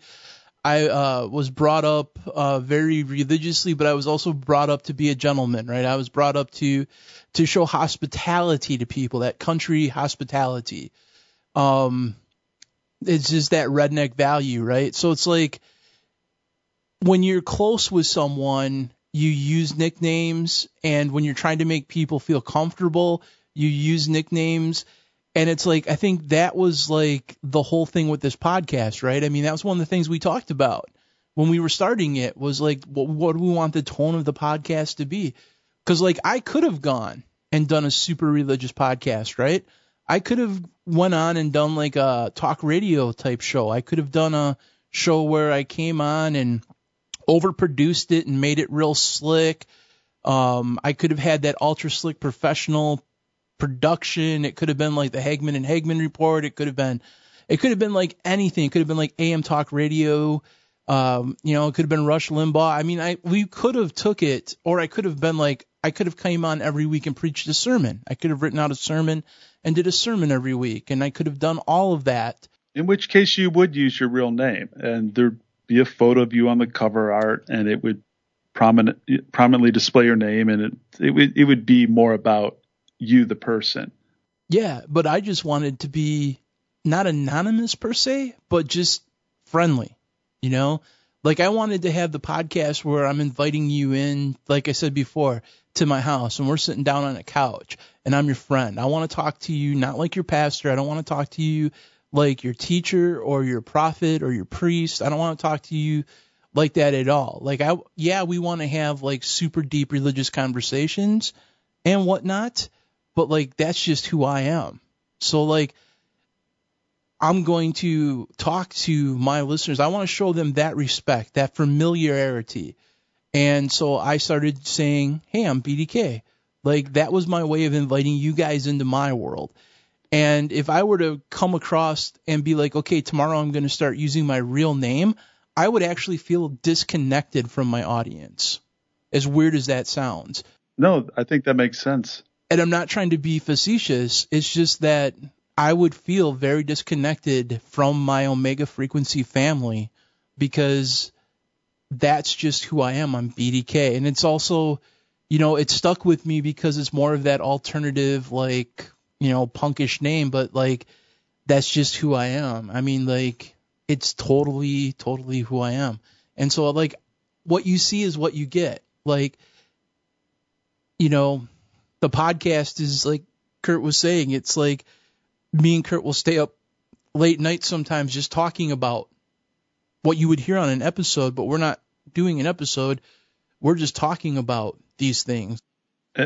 And I've asked questions crazier than than you've gotten. yeah, and it's like we'll sit at your house or my house, and we'll just sit on the couch and we'll talk about these things. And in a lot of ways, that was what we wanted the podcast to be. We wanted it to get to that point.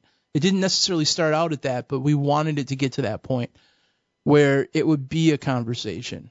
And I think our audience gets that too. I mean, two of my favorite, absolute favorite uh, listener emails or responses came from a couple people who just wrote and appreciated this informal, friendly vibe that Omega Frequency is. One person wrote and said, I must say I'm absolutely blown away by how interactive you guys are with the audience. I truly feel every week that I am listening to two of my friends speak and not just some guys on a podcast. And then another time I had uh, posted a video on my Facebook page, and in the comments section, somebody wrote, you know what? I was going to share that with you the other day, but realized you probably really don't know me well enough. I forgot that just because I listen to your podcast like every day at work doesn't necessarily make us best buds. Ha ha ha. I really love the ready with an answer thing. I work for myself as an organic chicken, turkey, goat, duck farmer. So I'm always running around on the farm with my headphones on saying, dang, that is on point, and amen out loud. I don't know if the animals notice, but it probably looks really funny talking out loud. So I think that there is a large segment of the audience that appreciates the friendly vibe and the informal vibe and really do feel that it's just two dudes sitting on a couch talking about the deep things of God. And you know the funny thing is, it's the one one element of the whole podcast that we probably put the least amount of thought into. It was like, uh, you're like, uh, I'm going to be BDK on it. And I'm like, great. Makes sense. Like we, we struggled over the name, the format, the hosting, all, every little uh, detail, but uh, you calling yourself BDK was probably the quickest decision we made in, in the whole, the whole setup of this. Yeah, and it is. And like there's a part of it too, I guess, that you know, the unattended benefit is that it's really not about me either. I mean, that's like the cool part of it though. It's yeah. like I guess that it bugs some people, but like man, there's part of me that's never been really into building a kingdom for myself. I mean, like you knew me well enough as a minister when I was a minister that you knew that I that like the things that got on my skin were people that were overfleecing the gospel. It was these showy televangelists um, that gave Pentecostals a bad name. It was people building giant cathedrals and churches and calling them churches. I was hanging out in a storefront. You know, I, I convert storefronts into churches because I wanted an inner city church and I didn't want to get caught up in a building. Like, I I always wanted it to be about the message and not the messenger. And so using that, you know, taking myself out of it and not allowing any room for ego, basically, taking myself out of the equation completely and letting it be just about the message and the message alone also kind of really appealed to me because then it wasn't about like, oh, this is so and so building the next chapter of his ministry. No, it's just about BDK sharing his heart with people. And so I think that's part of the freeing aspect of it too.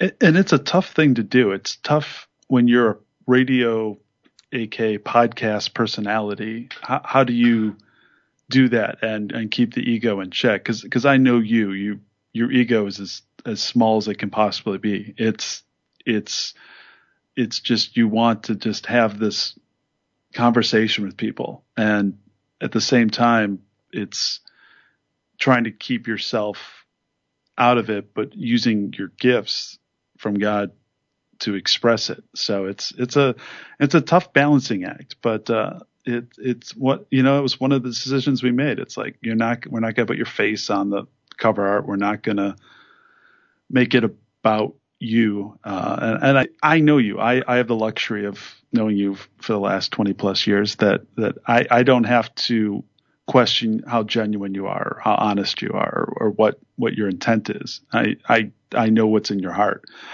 Uh, where somebody's only listened to you for 100 hours uh, on a iPod or iPhone or Android or, or whatever you're, you're, listening it on, that they they have a sense of you, but the, the BDK thing could be a little concerning. So so I, I it's a legitimate question. I, I I, get it, but I, I think with this episode, I think it's fair just to say the B and the D is for Big Daddy, and you're just one of those guys that when you find a garment that you really like, you get get your money's worth out of it. I rock it. Like if I find you rock things, it. things that yeah. look good. I'm I I'm not saying it. you don't clean it. You, you take care of it. You, you do the laundry. you, you make it work. But uh, when you find a garment you like, you, you make it work. So uh, it was it's it's just a nickname. Uh, nothing more complicated than that. Uh, should we go on to our next question? Yes, definitely. Excellent. Excellent. I mean, that was that was probably the, I think the biggest one as far as what was on uh, people's minds. Uh, our next question from the audience is: If you believed in or stood behind what you were saying, why wouldn't you use your real name? Yeah, that kind of goes back to the first question, and it kind of ties into it. Um, so I hope that I don't have to expound on it too much. I understand why people feel that way. Um, and I that's legitimate. I'm not saying you have to change that. If you feel that way, that you can't recommend the podcast, or if you feel that um, you know you only will listen to someone who does use their real name because you're comfortable with that, then that's cool. Like God bless you. Find another podcast. That's cool. Like I'm not forcing that choice upon anyone. Like that's part of being friendly about it. It's just that um to me there's a flip side to it though, right? I mean like just because somebody does use their real name doesn't mean they believe in everything they're saying either, right? So like and if they did, then there wouldn't be all this confusion in the church. There wouldn't be all this controversy in the church. I mean, there are plenty of people who use their real names that say a lot of stuff, but their lives don't match up what they're doing. I mean, like me and you would recognize Jimmy Swaggart. Maybe some of our younger audience wouldn't, but like back in the day, Jimmy Swaggart, he used his real name. Everybody knew who Jimmy Swaggart was. He was about building an empire and a kingdom, and he preached against adultery and preached against rock music and preached against sexual immorality. And he was a fiery preacher against all of it. And it turns out that, yeah, he'd preach about not sleeping around on his wife and not visiting prostitutes and things like that. But then after the church service, he would go home and go out and find prostitutes and sleep with them. So, you know, just because people do use their real name doesn't mean they necessarily believe in everything they're saying. I hope people feel that I'm being genuine in what I say, but I've also always said, hey, it's not about necessarily everything that I'm saying. I've I how many times have I said on the podcast, please don't believe everything I'm saying. Please check out what I'm saying. Please let the word of God be your final standard. These are just my opinions, you know? And uh pray, investigate. I mean, these podcasts shouldn't be your sole source of spiritual enlightenment. They should just be like a springboard or a diving board. They should get you interested in wanting to take the next step in investigating some of these things yourself. So hopefully people see that my heart's genuine by the way that I'm speaking, by the passion that I bring to the subjects that I talk about. And hopefully I put enough scriptural stuff behind what I say to logically justify the things that I say. And hopefully if you can't judge it based on me, judge what I'm saying and then judge if it's scriptural and then go always back to scripture and always base what you believe on what the Bible says, not what BDK says. All right. Our next question is Which one of the fivefold ministry offices are you? Um, I'm none of them. Um, none of them at all. Um, it's interesting because people that do Christian podcasts sometimes are ministers, sometimes they are evangelists, and the podcast is a rebroadcasting of their sermon or rebroadcasting of their church ministry, or if they're an evangelist, it's part of their uh, actual ministry. So they're putting things out as evangelistic sermons. Um, I hold to a very narrow viewpoint of Scripture, right? So I believe that the fivefold ministry gifts are something very, very, very, very specific. They're certain offices within the body of Christ or within the church to strengthen the church. So I'm not a pastor. Um, I'm not an evangelist. I'm not a prophet. I'm not a teacher. I'm not. I'm not serving in an official church capacity, basically. Um, I'm not in any sort of leadership position. Um, that you know, if you're in a fivefold ministry, you would be in a leadership position. Um, there are a lot of people that do podcasts that would consider themselves ministers.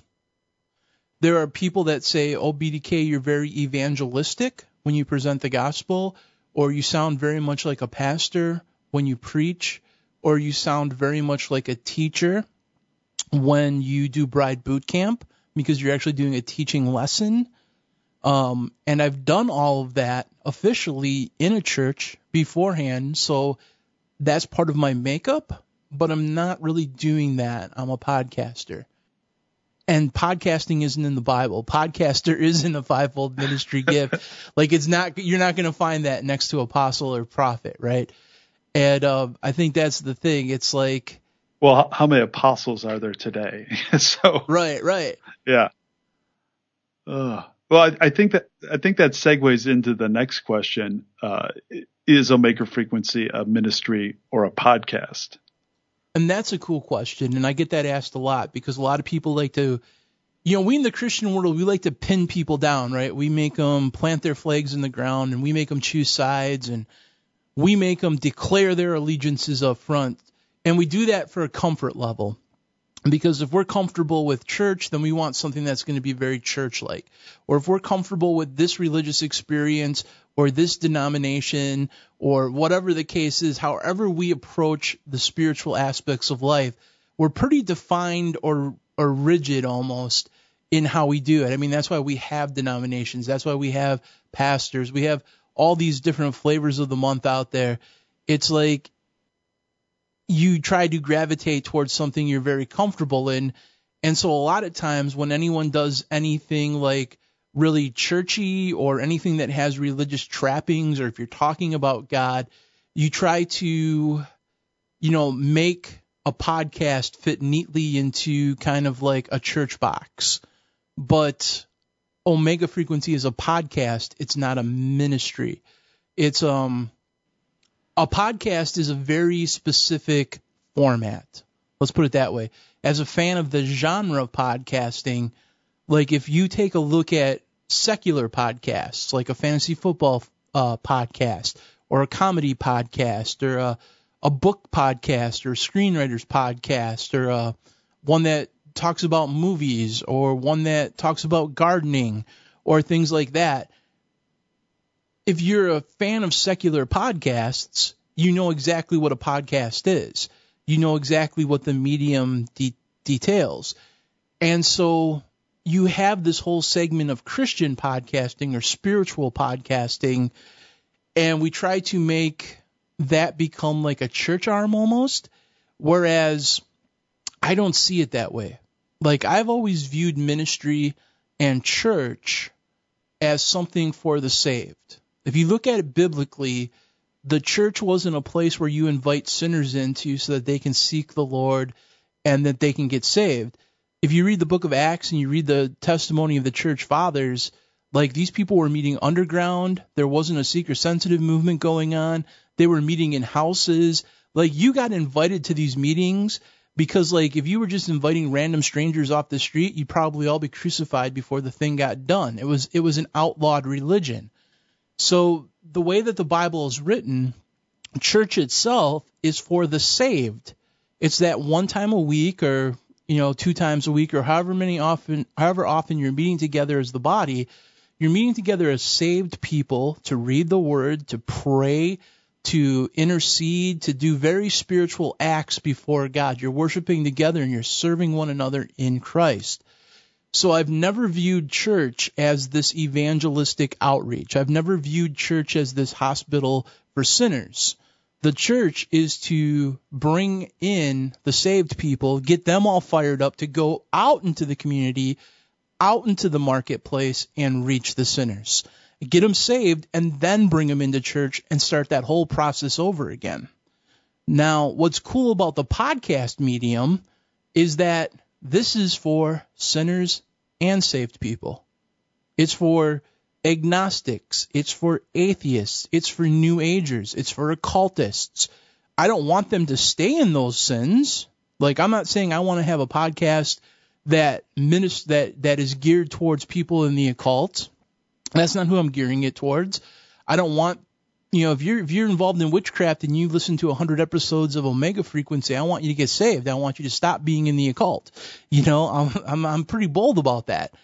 But taking the secular medium of podcasting and taking myself out of this ministry thing and putting it out there and saying I'm going to follow the rules of a secular podcast, the format of a secular podcast, the artwork of a secular podcast, the logo of a secular podcast, the music of a secular podcast. I'm going to put this secular podcast out in the marketplace and I'm going to embrace that medium. But if you download my podcast, you're going to, I'm not going to hide my faith. I'm going to still wear it on my sleeve. I'm going to be authentically BDK. I'm going to talk about the things that I'm passionate about. I'm going to minister to people. I'm going to try to teach the Bible. I'm going to do all of these things, but I'm not a church. Okay? I'm not limiting myself to strictly the saved people. Like, I'm really super excited that, like, I go beyond my certain denomination of Pentecostalism.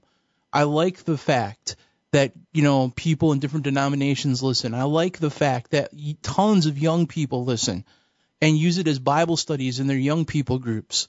That blows my mind. I uh I what's love what's a young people group?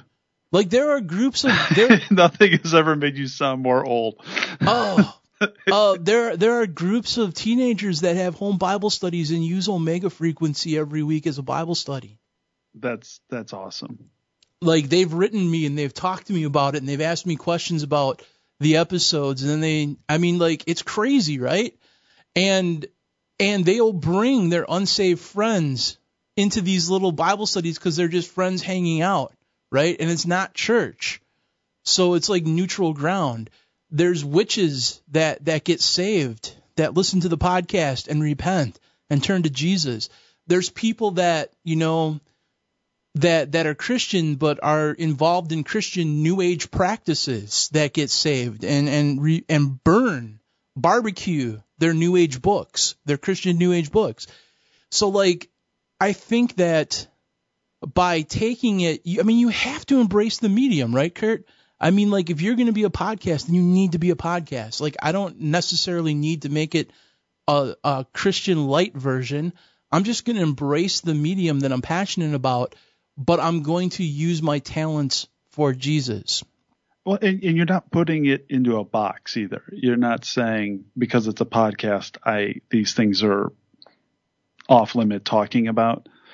Um, I mean, but you're also aware enough that you're not a pastor, so that because of that, the responsibilities you you you know what lines to cross and not cross. You're able to act. I, I want to say hybrid as far as a podcast ministry, but without claiming being a church or a podcaster. So it's a, it's a it's a difficult line because you're talking to the saved and you're also trying to go and, and reach people in, in the same program. Yeah, and I'm not saying that every Christian has to take that same viewpoint that I take. I mean, I yeah. get that mine's a little different. I mean, like if you'd ask uh, Justen if he's a ministry or a podcast, he'd say he's a ministry and a podcast. Um, if you were to ask certain people that that use it as a ministry, they would have very legitimate reasons for it being a ministry, and that's cool. That's if that's your mission statement going forth, like this is just another part of my ministry or a part of my church outreach or a part of XYZ, if that's your mission statement, then embrace that, dude. Like go full out, then make that podcast your own. Do it that way. There's nothing wrong with that. I just want to do a podcast and I want it to be neutral ground. I want everybody to be able to come and hear it without thinking that it's for this audience or that audience. I think it's really smart. I mean, I think I my my favorite person in the Bible is the apostle Paul. He always has been. I mean, I love this dude because he was the worst of sinners, but then he ended up writing almost the whole entire New Testament, and I, I, I can relate to that. But what I love about Paul was he had every single right to be supported in his church ministry. He had every single right as an apostle to go out and do the things that he did. Um, he had every single right to be totally churchy, and he did. He did very churchy things. But there was a large part of Paul's life where he understood the value of making tents in a marketplace and just going amongst common people and sharing the gospel there and witnessing as he's making tents. And so, like, I consider myself that part of it. I think the body of Christ needs all these different people in it. So that's kind of where I where I am. I hope I don't offend anybody by saying that, and I hope I don't sound overly seeker sensitive because you guys know I'm not. But like I'm trying to totally adhere to the be true to the medium of podcasting, basically. Yeah, and there are so many Christian podcasts that are just a repackaging of a sermon from from a church that and and there's nothing wrong with that, but but I think people know what they're getting into when they listen to that. And and you're pretty open up front at the beginning of every episode what it is. Uh, it's a podcast about the beginning of the end. It's not a sermon. It's not um, but there are those, and then when you do deviate from that path, though, uh, like like Bride Boot Camp, you basically you say this episode is Bride Boot Camp. This episode is going to be about this. You don't you don't mix it. You keep it you keep it separate. Yep. And I I, I think that's that's important.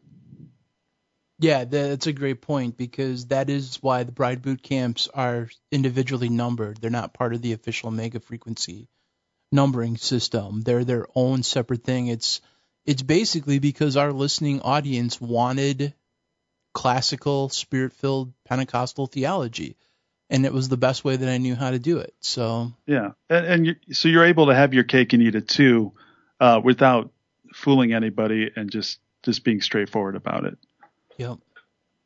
Um, all right, I think we can go on to our next question. All right, the next question is how come you don't have any explicitly Christian artwork, images, music, or podcast artwork? Um, basically for the same reason that we've been talking about. Um, it's an aesthetic choice. Part of it is, it's basically that's the type of art that I'm into. I'm into this alternative, dark, grungy artwork. Um, I don't know what explicitly Christian artwork is. I mean, is it the picture of the long-haired Blue Eyes Jesus? Is that explicitly Christian? Because I don't think that's what Jesus looks like. What's explicitly Christian music? What does that sound like? You know, is it does it is there certain chords that are off limit? You know, um, if I use more of a musical score or a more industrial track, does that make it satanic in some way, even though there's no lyrics playing in it? Um, I don't know. I don't see anything unchristian about what I'm doing. Let's put it this way I have an explicitly Christian message in a very alternative package. So, you know, it's a podcast, it's part of the medium. The medium of the podcast is very visual, um, especially the underground look we're going for. That's there. Um, I get it. Like, I'm on the Fourth Watch Radio Network. People have done hate hate videos like legitimate hit piece videos against Justen's opening because they think it's too demonic because the guy has a low voice. You know, that says the fourth. You are listening to the fourth watch, and everyone's like, "Oh, that's demonic," because his voice sounds low. Well, I don't know what like. are Christians supposed to have high voices? Are they supposed to sound like Mighty Mouse? I mean, like, or Mickey Mouse? I don't know. I don't know. Um, I would rather not worry about any of that stuff and just have an explicit Christian message. That I think that's fair. I no, I'm just thinking if I want to comment anything on that. I, I think you covered it. I, I mean, don't judge a podcast by its cover artwork, but we do, and you need something that's striking and and clean and interesting that to get people to listen. People when they're browsing podcast directories, I mean, sometimes they if they're not being recommended a podcast or looking at reviews, it's the artwork that and the name that draws them in. So if if you were just going to be a, a face, you know, with with this whatever's uh, explicitly Christian artwork is, I mean, that would look, I'm sure, like all the other ones. There's nothing that makes yours stand out, and not standing out in a ooh ooh look at me ego filled way, but like oh that looks interesting. There was some thought put into that. I, I want to know what that is. It's not just uh, clip art. Uh, all right. Our next question that kind of goes in line with that is your logo an Illuminati or Freemason symbol? Uh, Kurt, you drew it. Is it an Illuminati or Freemason symbol? Uh, it is not. I mean, there is a hidden or uh, faux Omega logo, and it's even more prominent in the revised uh, version coming out uh, with episode 100 but uh, no, it's uh, it's not. Uh, there's no hidden symbols in it. Although I i w- I've been trying to, I've been redoing the the tower for the uh, the new logo, and I'm trying to work the B- BDK initials into it. So uh, I may have some some hidden letters in it, but no hidden uh, meaning to it. Um, and I, I I'm I'm sorry if I'm being too snarky about it. I, I, I, I mean, I think it's a fair question, but no, uh, there, there, there just isn't. Um, it's, it, you know, it's, it's just a design that's trying to be striking, uh, and, and clean and simple and kind of fit, you know, that punk aesthetic that, uh, we like so much without being offensive either. And would you know enough about the Illuminati to really do in-depth symbolism I mean, if if it was, we we would have a lot more. excuse me. If if it was, we'd have a lot more on the artwork. We I'm sure we'd have a big collage of stuff with hidden things in it. Definitely, definitely. But uh, but we're I'm not Illuminati. Not, we're not Freemason. And I'm just not talented enough to put that kind of forethought into it.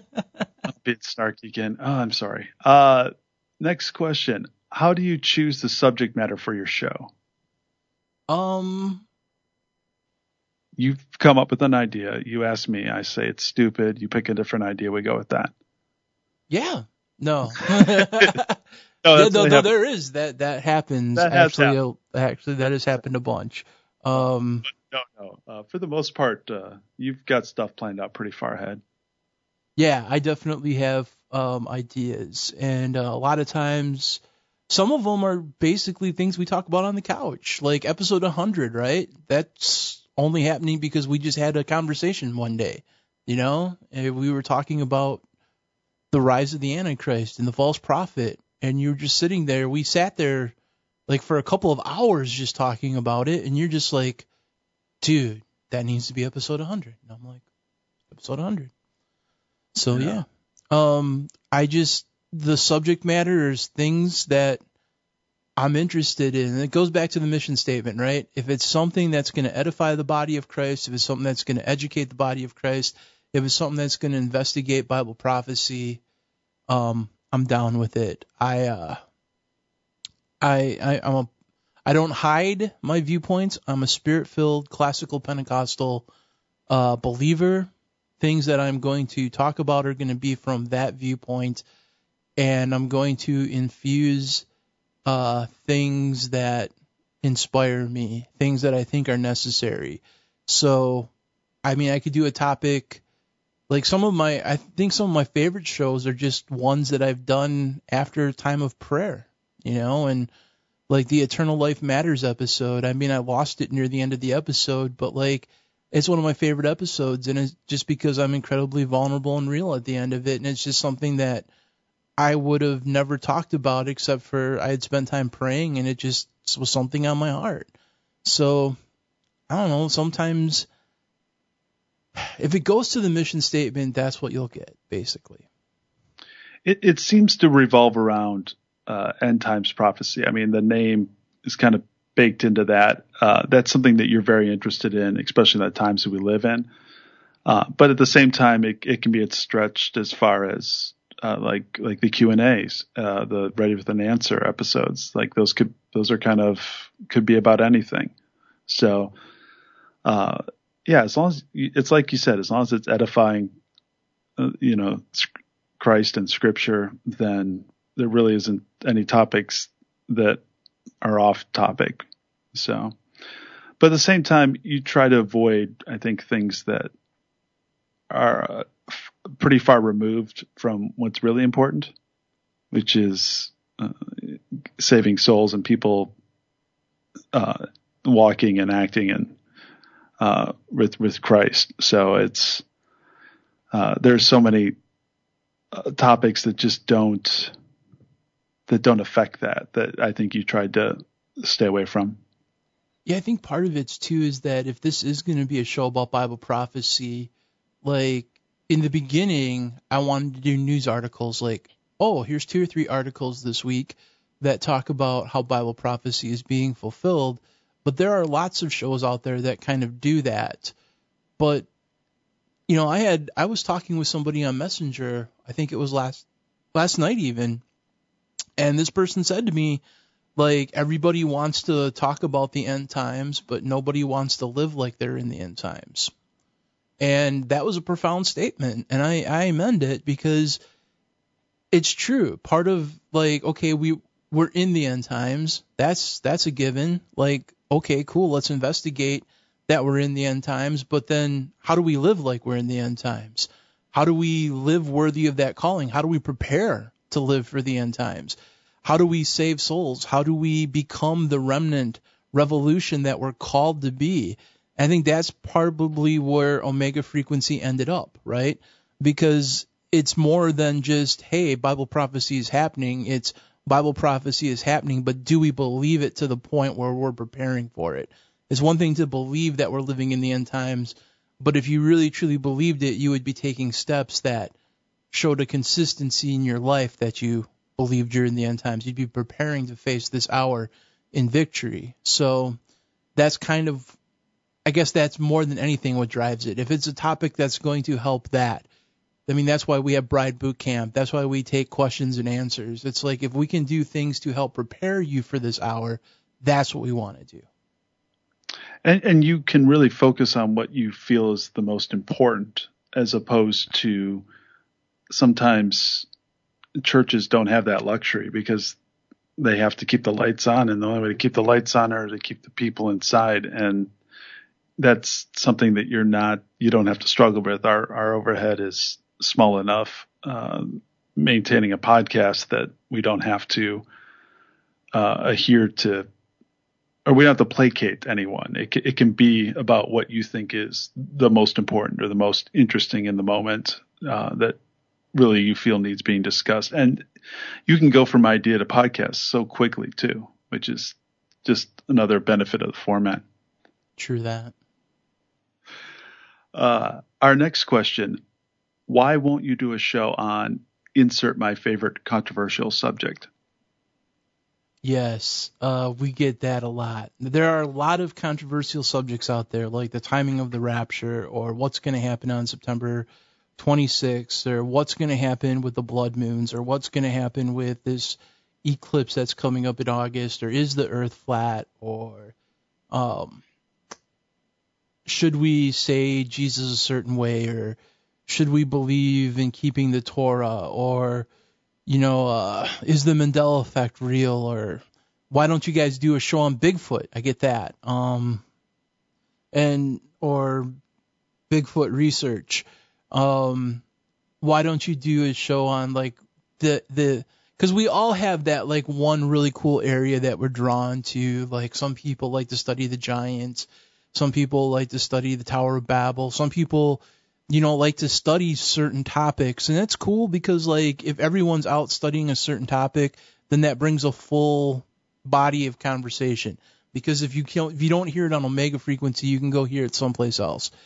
And I guess that's basically the thing. It's like there's so many controversial topics out there, and there are so many shows that do controversial topics.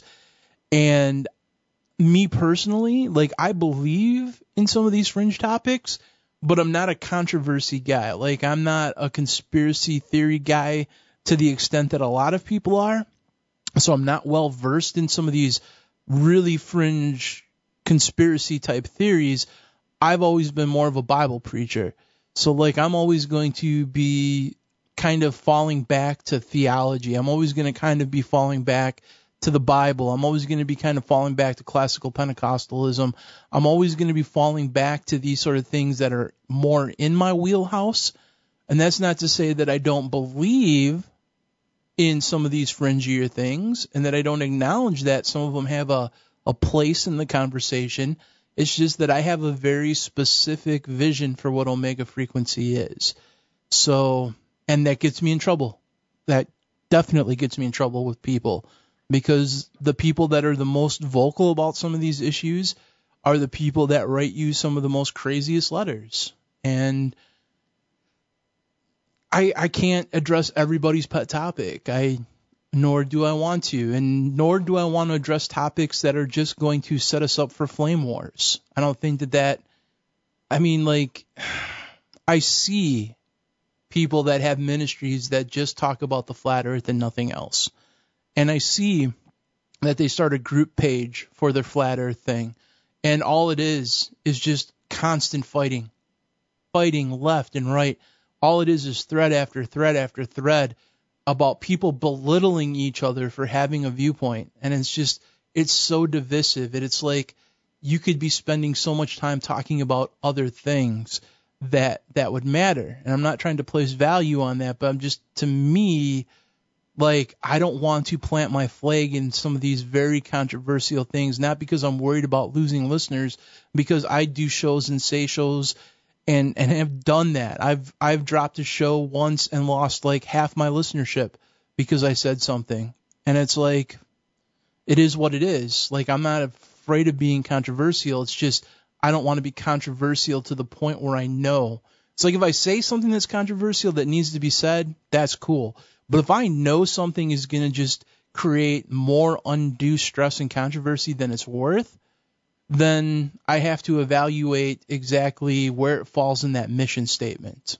So and, you don't stir the pot on purpose either. Right. You're not one of these people. You're not trolling anybody. You you really genuinely try to think about how every discussion's going to go based based off the topics too.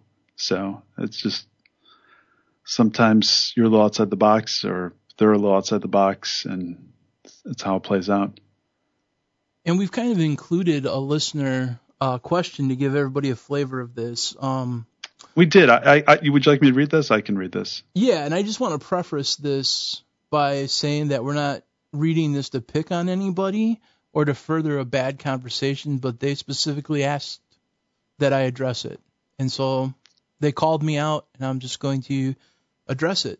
I'm going to give them the response that they desire, and you can insert anything. This will be about flat Earth, but you can insert Mandela effect to this. You can insert Bigfoot into this. You can insert UFOs into this. You can insert whatever you want into this. This kind of goes into this. Why aren't you covering my subject? Sort of thing. And and just just so you know too, the the name of omega frequency, I think, leads to end times and maybe fringe, more controversial subjects. So that was something we were mindful of when the podcast started, that there was going to be a crossover audience that uh, was Christian or wasn't Christian, but that was more interested in these fringe topics that some do and do not. I mean, the Bible, it's it, there's some really interesting, some really supernatural, weird stuff going on in there, and and it's understandable that that people want to discuss those topics that are, that are related to that. Uh, it's just BDK wants to stay on point. So, uh, without further ado, here I'll, I'll read the message. Hello, BDK.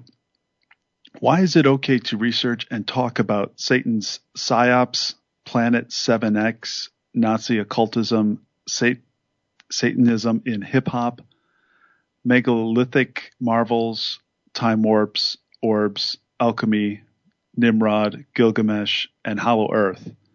But it's not okay to research and talk about biblical flat Earth, comma, non-ball Earth, comma every show you do can be described as controversial, and your listeners like that. Why do you get to choose which controversial topics are allowed? Are you sure you're not being hypocritical? I love your show, but there are thousands of pastors and millions of Christians that would say talking about Satan's psyops and Hollow Earth are a waste of time. I would disagree with them. Rob Skiba and others is a sober mind pioneer, and his research is exposing the enemy's greatest lie, which Ephesians 5:11 commands us to do. Biblical earth research, flat and otherwise, gets us reading our Bibles more. Please address this correspondence, even though I don't reaffirm every word you speak like your co-host. Uh, assume he's talking about Phil there. Thank you, your brother in Christ. So let me just take a couple seconds to respond, and then hopefully this isn't seen as an attack, but it's an explanation of um, why don't you do a show on my insert your your um, controversial subject here. The subject of this actual email was what can we research? That's what it started off with, and in the episode that he's referring to, I'm pretty sure Phil Baker said research anything you want. Um, I don't know if I said that or not because that kind of was a blurry episode for me. Um, cause I just got kind of carried away in it.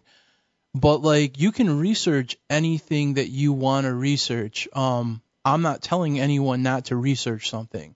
Um, if you think that me speaking out or not speaking out about a subject empowers you or disempowers people to research something, then you're giving me way too much power. Um, like I said, I think that we should be fighting about things that are more important in this hour, and what I view as more important may not be what you view as important. But that's where we have differences of opinions and differences of agreements. Um, then you list a bunch of shows that you know, like Planet 7X, Satan Psyops, and things like that. And like these are all cool topics, and I've talked about some of this stuff on my Omega Frequency podcast, like some of these issues. But those are pretty much everything that you listen, everything you named is Justen Faull's fourth watch episodes. So do you listen to Justin Fall or are you listening to Omega Frequency? Because you didn't ma- name any Omega Frequency episodes. Now I'm assuming that um, you do because you're writing into me, or is it a matter of like you saw Flat Earth in the description, so you like, hey, I'm gonna check out the Flat Earth show you know, and then you heard what we had to say about it and you got all upset about it, and then you took a look at some of the other titles that were in the descriptions of other shows. I don't know. I mean, people do that. They listen, and you can. If you see a show that has a cool topic and you want to listen to it, listen to it, man. Um, but just because Justen talks about things or because I talk about things, um, doesn't mean that that has to be what you're into. That doesn't mean that you are prohibited from talking about something. Um, I'm not really trying to say that. I'm just trying to say what on my show I want to talk about. And then you said, why do you get to choose which conversations are allowed? Why do I get to choose? It's like you actually wrote, why do you? And then you put all you in caps. So you shouted the you at me. You shouted in all caps you at me. So why do I get to choose which conversations are allowed? Am I sure I'm not being hypocritical? Well, no, I'm not. And the reason I get to choose what I want to talk about is because it's my podcast. If you want to start a flat earth podcast, man, go ahead. Start a flat earth podcast. As a matter of fact, put your flat earth podcast out there. Talk about the flat earth. Talk about it 24 7. But I guarantee that I'm not going to email you and be like, hey, how come you're not talking about speaking in tongues? You know, because I'm just going to respect that it's your podcast and you can talk about whatever you want. And, you know, that's part of the medium of the podcast. Like, I listen to, I love playing fantasy football. I don't write into my favorite fantasy football podcast and be like, hey, man, how come you guys aren't talking about fantasy baseball? And they're not. It's their podcast. They're investing their own time, energy, money, sweat equity into it. They can talk about whatever they want, man. Like I'm not a pastor. Like if I was a pastor and you were coming to my church, I'd be preaching ex I'd be preaching in exposition style. I would be preaching chapter by chapter, verse by verse. We'd start in the book of Genesis and we'd work our way through the book of Revelation. And if we came across the flat earth passage that talked about the shape, shape and size of the earth, I would talk about it, but I'm not a pastor. Like, go to your pastor and ask him that. Um, I'm a podcaster. If I want to talk about the things that I want to talk about, I'll talk about those things. I'm not trying to be hypocritical. I'm not trying to be confrontational. Um, but I do get to choose. I'm not going to apologize for that. If you think that I'm a jerk for saying it, that's cool. But I'm not going to apologize for that. It's my show. I can talk about whatever I want, point blank. You know, BDK, the uh, the ironic part about all this is though there are a couple of those topics I I don't know much about and maybe asking you. So you will be talking about them, just not on the air. Well, no, so. and, no, but no, that's that's cool. But like, here's yeah. the thing, and I think you bring up a good point too, because like this is the other thing. I don't know how fair you're being to me by asking me this question, whoever you whoever you are, because obviously half of like me and Phil do one to two episodes every month of just asking listener of, of taking listener questions, right? So almost half of every Omega frequency content for the month is is opening is an open forum. You can write me any question you want, and as long as it's biblical, we will address the topic at least once. We might not readdress the same. If we get 20 questions on the flat Earth, we might only talk about it once, but we will address every single topic that gets sent to us. We don't censor it. If and if you've listened to some of these these some of these questions are graphic, some of these questions are are from unsaved people, some of these questions are from atheists who are just being atheistic. Some of these questions are very biblical, some of them are about the fringiest of fringe topics. We'll we'll take any question. We'll answer any question. Now, whether or not you agree with the answers that we give is a whole nother ball game. And you can. You can go on YouTube and you can comment and you can do whatever. You can write your emails to me. That's fine. But like, here's the thing. It's like, if you don't like the viewpoint that me or Phil are taking, then don't listen. Go find a podcast that you do agree with. Like, I get it. I get it, man. You like Rob Skiba. That's cool. Go listen to Rob Skiba's podcast. You know, it's that's fine. You know, you're like Rob Skiba's a sober-minded pioneer. He's his research is exposing the enemy's greatest lies, and you shouted at me exposing in all caps too. And see, that's where we're going to disagree, honestly, because I think that the enemy's greatest lie is not the flat Earth. You're not going to find that in the Bible. You're not going to find one scriptural evidence that the enemy's greatest lie now we're, we're talking quantum, we're quantifying this. The greatest lie of the enemy is not the shape of the earth. The greatest lie of the enemy, the greatest deception of the enemy is the blinding of people to the gospel. And for being 100% biblical, 2 Corinthians 4 4, right? In whom the God of this world hath blinded the mind of them which believe not, lest the light of the glorious gospel of Christ who is the image of God, should shine unto them. That is the most pressing issue of this moment, is that the enemy has lied to people not about necessarily the shape of the earth, and he could be lying about the shape of the earth, but what he really is caring about is lying to people about the gospel. Because it's the gospel that will either save or damn a person for all eternity. That's scriptural. That's the discussion that the church should be having but is not having. And you're like, well, the gospel's all about the flat earth. No, it's not. 1 Corinthians 5, 1 through 4. Moreover, brethren, I declare unto you the gospel which I preached unto you, which you have also received, and wherein ye stand, by which ye are saved, if you keep in memory what I have preached unto you, lest you have believed in vain.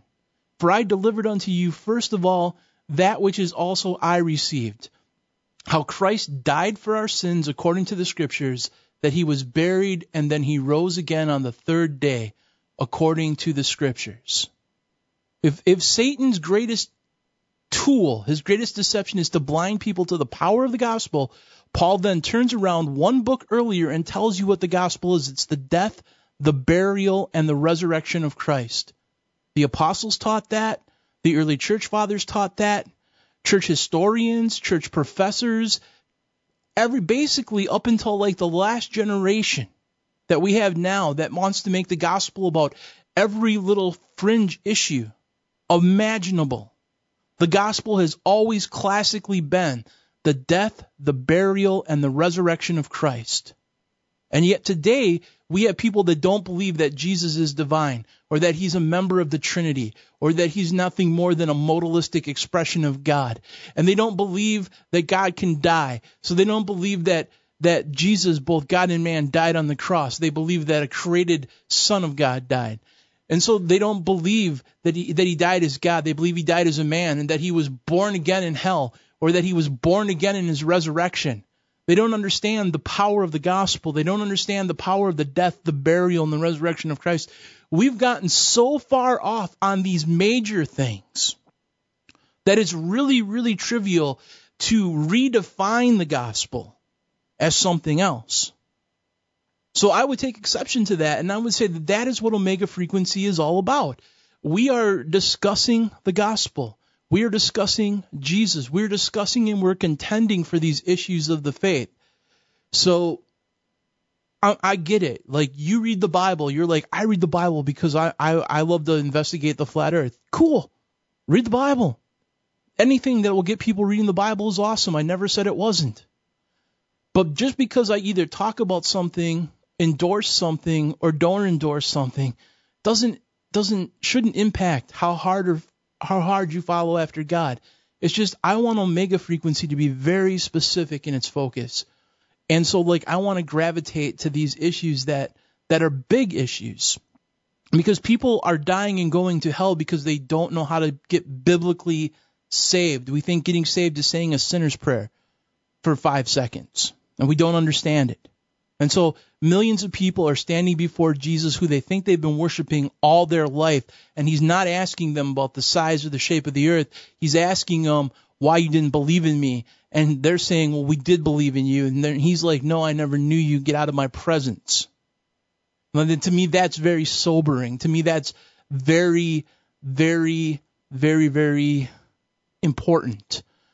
And then finally, you're like, I've had you know, like I don't agree, you know, like basically you intimate that every person on my show is just a yes man or that, you know, like Phil, like, oh, well, you only bring on people that agree every word with you. And that's not true either.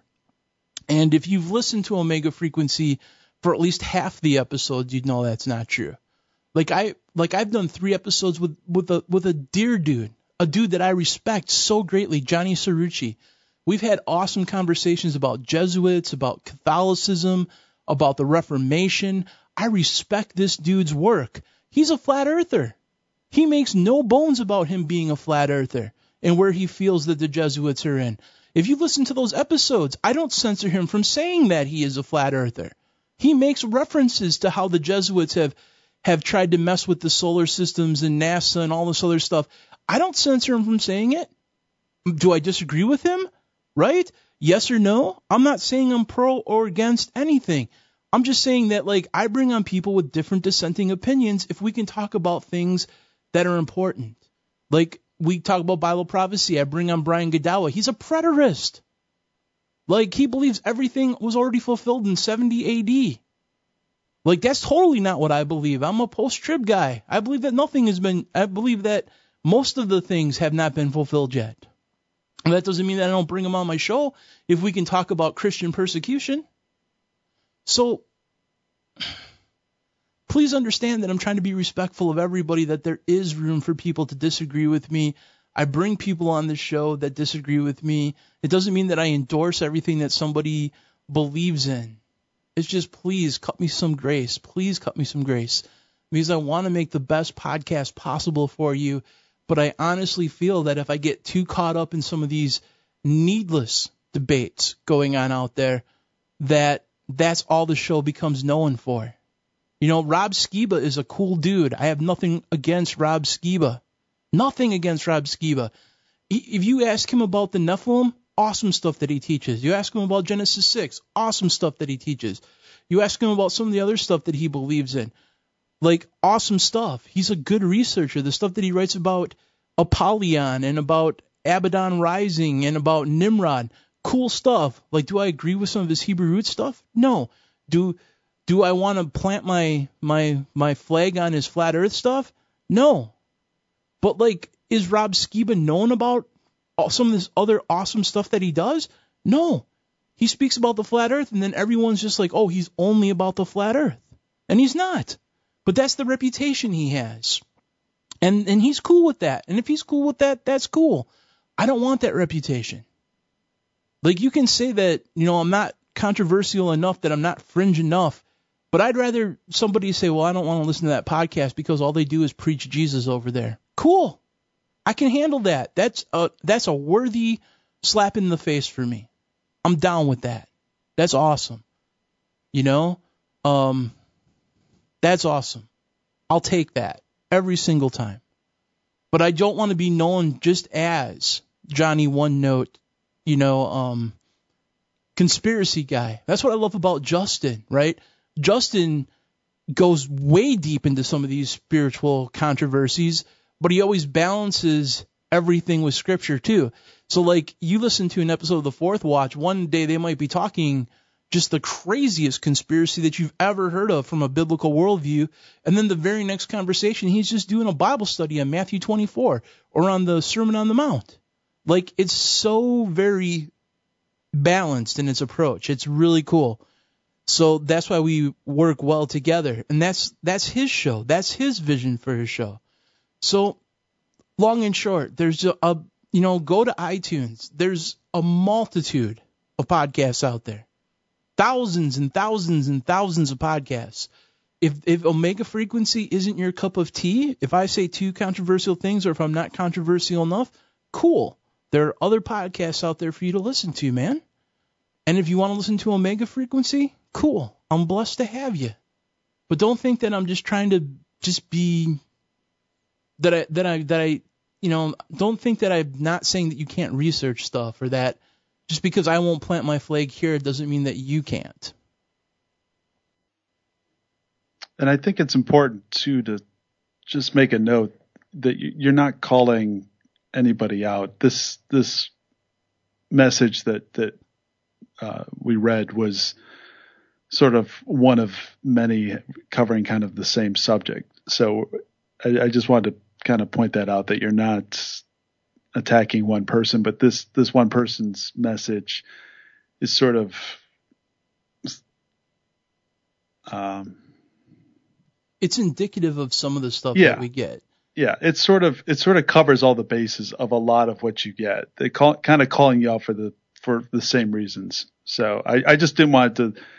This is the first time I think you've brought some criticism onto the podcast to discuss. And since we're talking about its origins and its future and, and why it is what it is, it, it seemed relevant. Uh, I just, I just want the audience to know it's not you pulling out one, and, and we're not naming names or anything, but, but you do get a lot of this type of email. And I, and I think some of that may stem from the fact that because you are on the Fourth Watch Network and they tend to delve into some of this uh, more fringe like topics, I think there might be an expectation. I think that's fair, but but obviously, it is calling you out. It is your show. You're going to put on the the type of show that you want to put on. And I probably wouldn't have, except you told me point blank to address this correspondence, even though I don't affirm, reaffirm every word. no, I and I and I told you to do it. Yeah. but I but I think it's I think it's important because I I think it has been kind of building up. You have been getting a lot of this this type of of commentary, and I and it, it's just need to be addressed. Yeah, and then but like here's the cool thing too before we move on, and then we'll officially put all this flat Earth stuff to, to bed. Because if you guys, if you don't know how I feel about it, just go back and listen to episode 99. You'll understand exactly how I feel about it. I'm pretty pretty blatant about what I think, um, and why I think whether it should be addressed or not, um, in this podcast, personally in my podcast, um. For every one of these letters that we get from people that are doing this, I get three or four more letters of people that appreciate what we're doing and that are amening it or seeking further help or seeking further guidance. So I'm not trying to paint it like everybody's against BDK. It's just there are people that try to bait you into these debates. And it's like I really don't necessarily want to go there. Um, and I don't think that people necessarily. I think people, for the most part, get what we're doing, Kurt. So. No, absolutely. I, I, th- I think mo- most people get it. Uh, it's just there is a little, and not that criticism is bad either. Uh, if, but when you're criticizing what topics you're choosing, I, th- I think it's safe for you to have a moment. Just say, I choose topics that I think are important and this is why. So, uh, all right, I think we're ready to move on. Our next question is Do you have any advice for people starting their own podcast? Um, I think that means you're an official podcaster when you get that question. So, yeah, congratulations, bravo. Yes, yes, yes, BDK. Do you have any advice? I, I can think of at least one piece of advice. I think can think of one piece of advice that I gave you uh, uh, at the very beginning. Uh, it's what I wish I would have taken too. Oh my goodness! And it's your cross to bear, my friend. It is. So, it's a horrible cross to bear. I I will let you uh, tell the story. Uh, you sure you don't want to tell it, man? Because it was oh, your advice. It was your okay. advice. Okay, I'll, I'll, I'll tell, tell, the story. I'll tell the story I'll of why I didn't heed it and why I okay. wish I would have heeded it. But you tell the Fair story. Enough. Fair enough. Okay. So when we were in the planning stages of Omega Frequency, all those few years ago, I said to BDK, I said, uh, you are not going to like your first episode. You're going to think it's terrible. I suggest recording three or four of them and airing the fourth or fifth one as your first episode. It sounds crazy, but trust me, this this is what you want to do because uh, it's going to take you a few hours of recording to really get the hang of it. I mean, I I, I sound terrible. Uh, this is my first podcast. I wish I could record this three or four times before we put it out, but uh, we we can't do that. So uh, that's what I suggested. Uh, but uh, I think you were you were probably eager, but at the same time like, no, no, I got this. I got this. So, uh, how do you feel about that advice? I that's the I I took so much advice from you in the two years leading up to the podcast. That should have been the one that should have been non-negotiable. Um, that's the one you should have really held my feet to the fire. And like you pushed it, like almost every time that we were together, you kept saying it over and over again. And I got cocky. I'll admit it. I'm like I'm used to being a preacher that would sometimes preach very extemporaneously, and uh, you like to wing it. And, I like to I wing it sometimes. Were thinking, you were thinking, oh, I'll just wing it. I'll be fine. It'll it'll feel real. It'll be natural. I was like, how hard can this be? Like I've I've been an evangelist. I've been a pastor. I've done this for a living. I've uh, you know like I had a show on AM I had a show on AM radio back in the day. You know like I I should I should have this on lockdown. No. Podcasting was completely different than anything I've ever done. It was horribly bad. The first episode is cringeworthy beyond belief. Um it it scares me when I look to see that people are still downloading it. Um And there is there is that group out there that, uh, and you know, I'm I'm guilty of this myself. If I find a podcast I really like, uh, and it's covering sort of evergreen material, uh, I'll go back to episode one and and catch up and kind of listen in real time and in the past. So uh, maybe maybe that won't be a problem with you once you hit episode 100. We'll we'll just tell people to go back to 100 and start there. There you go. That's awesome. Go back to that way they that way they don't have to hear me ramble on in, in my awkward debut. So. Uh, yeah. So that's the that's the best advice I have for anybody starting their own podcast. Um, yeah.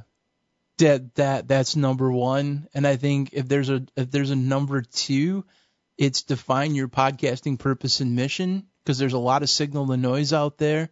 Like figure out what you want your podcast to be, and then be rigid enough to stick to it, but then also be flexible enough to course correct if you see that you know the audience is demanding something from you a little bit different not that they're setting the tone for your podcast or that they're dictating to you what you should be speaking about but if they have a need like like that's how the question and answering thing came about like or the interviews came about or the bride boot camp came about these were people that had a need and I could see the need and so like we course corrected. So but until you get to that point, until you have enough feedback, define what your podcast is, define the message that you want to speak about and then speak about it. Be consistent. Be dogmatic about it. Be just be tenacious in your discipline and realize that it's a process. Don't get hung up about numbers because at first like you'll get 60 people listening to your podcast and you'll think that you're, you're big time, you know, because you're just happy anyone's listening. And then when you start getting more and more and more people listening, and then the numbers grow into the thousands instead of like the the tens, like you'll appreciate it and you'll be able to, you know, even meet their needs more. But just be authentic and as vulnerable while you're doing it as possible. Figure out like not only the message you want to say, but how you want to say it. And then, you know, you can be as professional as you want. Like, not everybody, you know, be you basically. Because, like, your voice is going to be way different than mine. Mine is this, you know, redneck punk dude who just says dude and man a lot, you know? And it's like, that's my voice. And it will reach certain people and it will turn certain people off so you use your voice, and then the people that will be turned off by what I'm saying, maybe will be turned on by what you're saying. And then that's cool. Then you pick up the slack that I'm not picking up, and then I'll pick up the slack that you're not picking up. But just be authentic, man. Be vulnerable. Like, just invite people into your world, man. You know, like the podcasts that I love the best are people that are being as real as possible and are providing good content behind it too.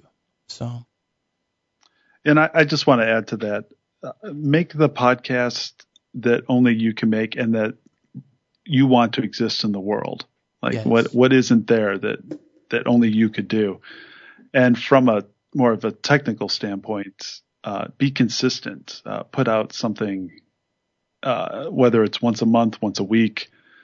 Uh, people, if you're going to get listeners, they're going to want to know, oh, there's a new episode every two weeks, every every week, every Wednesday and Tuesday. Just be consistent in putting out episodes.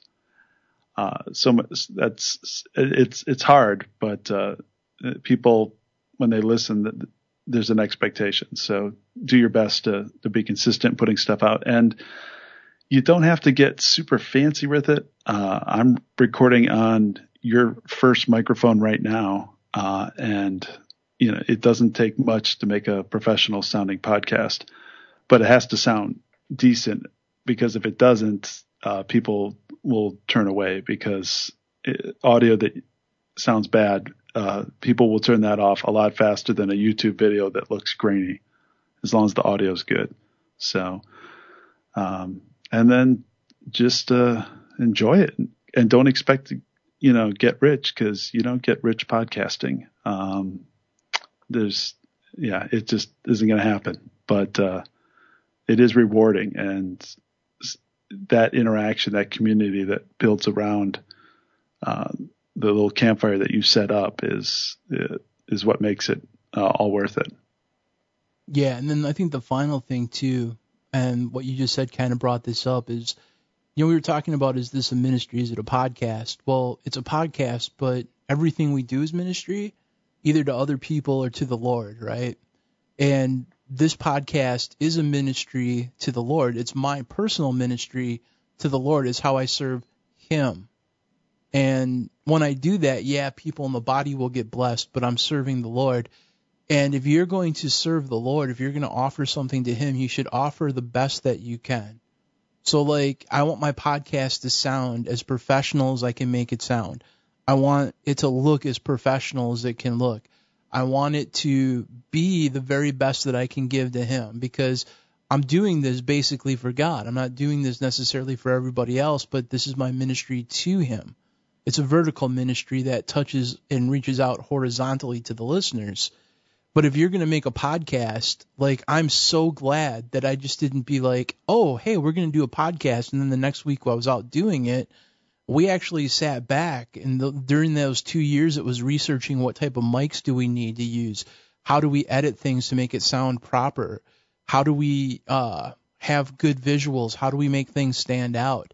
It's like there if you put out a podcast, there's a lot of comp- competition for listening to it, and if you you need your message to get out there, otherwise it's not really reaching people. So make it the best that you can make it. Make it enjoyable for people to listen to. Make it good quality, as best quality as you can. Even if you have to save up to buy that microphone, you know, and that microphone's a little more expensive. Or pray that God blesses you with it, you know, and He does crazy things basically if you're going to do something crazy for God, God will provide you either the means or the patience to possess it. So just do that. Make it the best you can. You know, and and make it make it as good of quality as anybody out there in the unsaved world has. Seriously. Like listen to some secular podcasts even if you don't agree with them and just find out what they're doing aesthetically find out how the quality of it sounds. Like pick out the really big, good, popular ones and listen to just the sound of it, the aesthetics of it, and try to match that quality so that people will, first time listeners will listen to it and not be turned off by it, basically. I think that's all good advice. Sweet. We got one more question when we're finally done with the listener questions, and then we'll we'll talk about the future for a little bit. So we got one more. And our final listener question Is there a way for me to donate? Um, right now there's not. Um, this isn't really about the money at this point. I mean, like, we've had conversations about this. We've we struggled with this we did because co- we still do. I don't know if we have uh, come up with an answer. Yeah, because podcasting is not free, even if you give it away free. Like it costs money to buy equipment. It costs money to uh, host podcasts through like a Libsyn. It costs money to um buy yeah to buy a domain a don, domain name every year. It costs money to buy a website uh, and to make that website functionable, it costs uh, time that you know you have to put in to record episodes. It costs physical time to edit episodes. Um, what you receive and listen to for an hour to four hours each week does cost money. Um, but like and I get that there's a lot of ministries out there that take donations. It's just I'm very I mean like I kind of want to give the podcast away for free as long as I can. For as long as humanly possible. Um and that's just me. I mean like Kurt can can tell you that I'm not talking any sort of craziness or any sort of garbage here, but that's just always been my heart when it's come to ministry. You know, like one of the reasons I had a secular job when I was a pastor wasn't because I needed to have one. Like as an assistant pastor of a church, they would have paid me a salary. As a head pastor of a church, when I had my own church, I could have taken a salary. I didn't. I chose not to. I, I could have. As an evangelist, people would take offerings, and I would give those offerings to missions because I firmly believed in my heart that I didn't want to charge for the gospel. Like, there's enough televangelists and people out there that do that. And I'm not trying to start any sort of drama with people that do charge for podcasts or do offer donations. And I get it. People write in all the time very sincerely, like, we believe in what you're doing and we do want to support you and we do want to we do want to help and it comes from a, a place of wanting to partner with us and that's all well and good but there's just always been that part of me if I'm just being authentic to who I am that at this point like I if this is a, like a free thing. Like if we ever take on a different medium if we ever go into like something that's going to be way more cost you know prohibitive if we start you know producing documentaries or movies or you know crazy things like that if we move into another phase and we have to crowd fund some something like that that's you know that's fine i'm not opposed to it but for as long as humanly possible to be able to give this away for free and for me be, to be able to bless you guys because that's part of this is like I want to bless everyone that's listening. And this is my way of blessing you guys. So there really isn't necessarily a way to donate. Will there be at some future point? Maybe. I don't know. I don't know I don't know. I can't look into the future, but as long as humanly possible for just this podcast, like I really would prefer to be able to give it away as a blessing for free. And, and I, I I just like to add to that the when you're speaking your mind and not asking for money, there's a sincerity to it, and you've always been very conscious of by not charging for the podcast, and, and, and nobody really charges for podcasts, but by not accepting money, your purity of message is untainted, uh, or at least unquestionable. So, uh, for for that too, it's always been a struggle of if you take donations, uh, you know, could people call you out on taking money too? So it's it's something we've discussed and and the podcast will always be free. It's but but it's it's definitely something we've we've talked about and uh, I, I, nobody has to worry about ever having to pay for Omega Frequency the the podcast. Exactly, and you know we've talked about doing some other things too, and we're kicking around some ideas like we do have people that have talked about maybe wanting a cool Omega Frequency shirt because they do dig the logo. Like not everybody has issue with our logo. As a matter of fact, a lot of people like the Omega Frequency tagline. They like the the name. They think it's cool. They like the the image.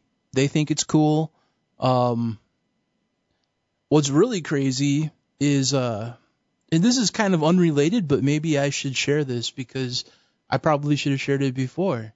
Um, I had a really interesting uh, conversation with somebody who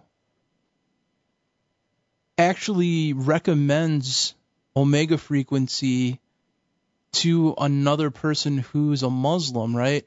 It's a Muslim teenager, and this Muslim teenager, their parents check their iPhone, they check their uh, they check their podcast players, they check everything that they're consuming, and if they were to be caught with Christian stuff, like blatantly Christian stuff on their iPod, that would be bad. That would be really, really bad. But if you're if some if your parents checking the phone and they see the omega frequency tower, they're not thinking Christian. They're not probably harassing this Muslim girl, you know? So I mean like that's the coolness of the logo too that we didn't talk about. It's like it, it allows some of that sheltering. Um, there are people that listen to this podcast in persecuted countries that have reached out and have talked about how they use it um, as a form of worship because they can't meet in certain places, but they can download podcasts and they're not worried about it getting caught on their phones. So that's kind of cool. Like, if would people be interested in having an Omega Frequency T-shirt because they like the artwork or they like the punk image of it or whatever the thing is? That's something that we're kicking around. And if we were to ever do a T-shirt, we wouldn't do it to try to be like, oh, give us your money, but like if you wanted to buy something to show your support of the Omega frequency or you think the logo's cool or you want to use it as a witnessing tool, like, hey, what's that tower about? And you can tell them about the podcast about the beginning and the end. We would probably take that money and not use it to like benefit us. We'd probably put that towards um, the website costs. We'd probably put that towards doing that. And you had a kind of a cool idea of doing like a once a year thing with the shirts. Yeah.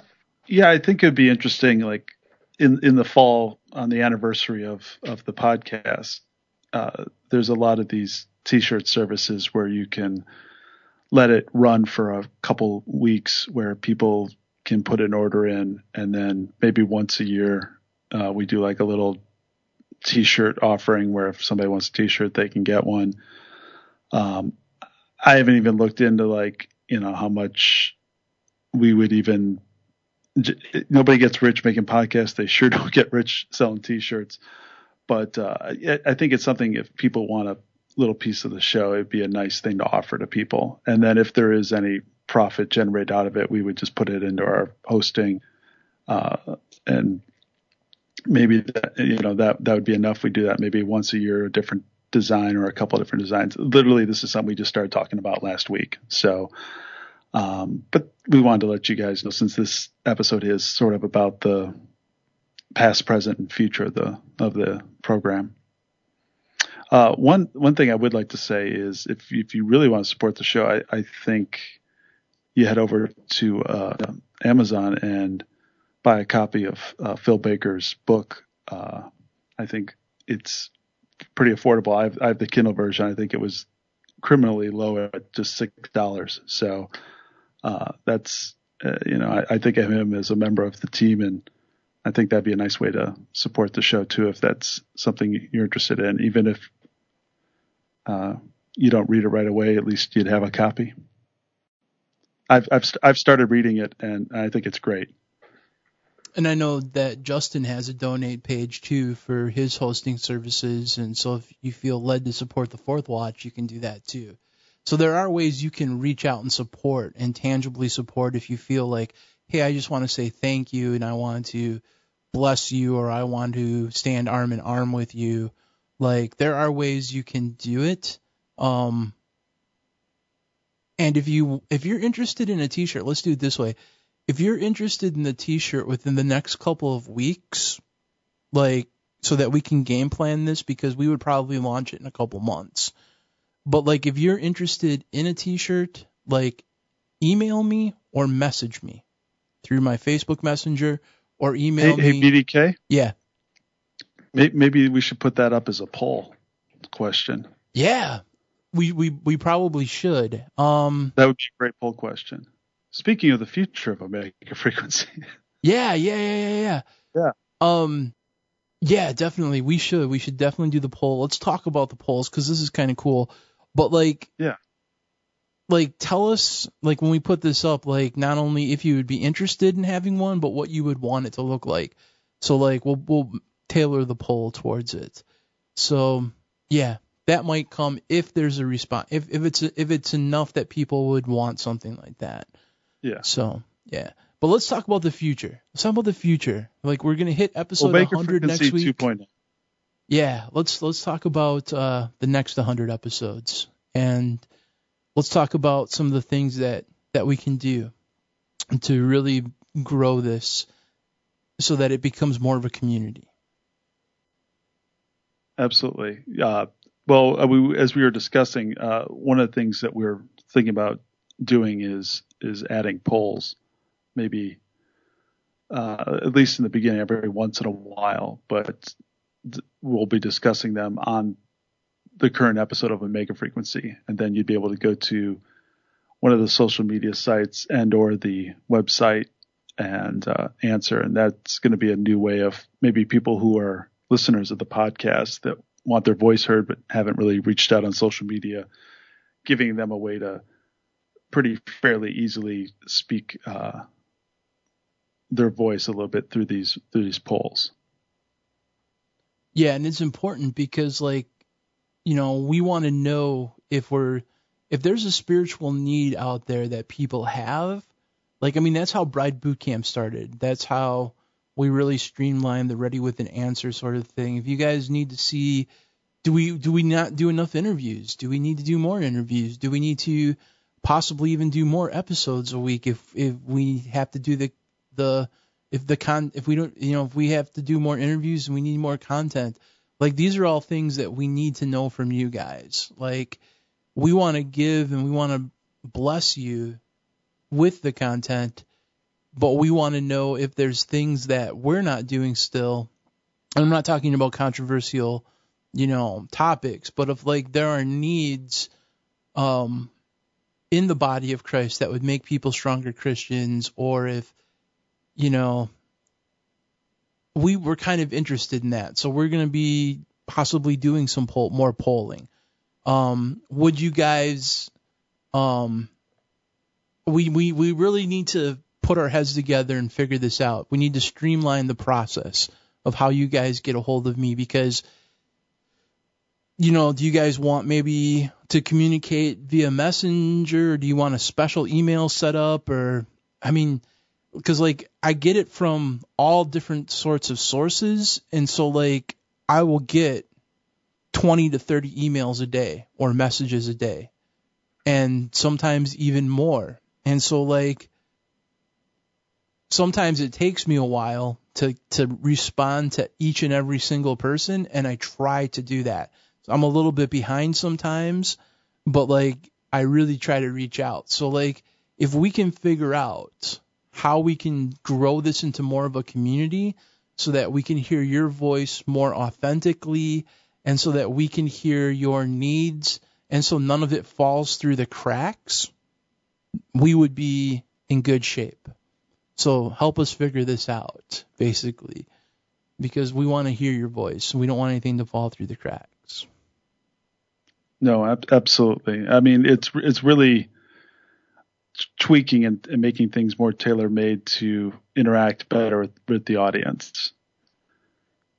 Uh, another thing that we're going to be doing is I'd like to, starting with episode 100, start adding chapter markers into each episode. So you'd be able to skip ahead or go back to a uh, particular subject heading. I, I think this will be really beneficial with the Ready with an Answer episodes, where we can set up a separate chapter for each question. So if if you heard a question in a previous episode, you wouldn't have to scan through a whole episode to to find that particular question. I, I think this will be pretty helpful and beneficial going forward without adding too much uh, work to producing the episodes.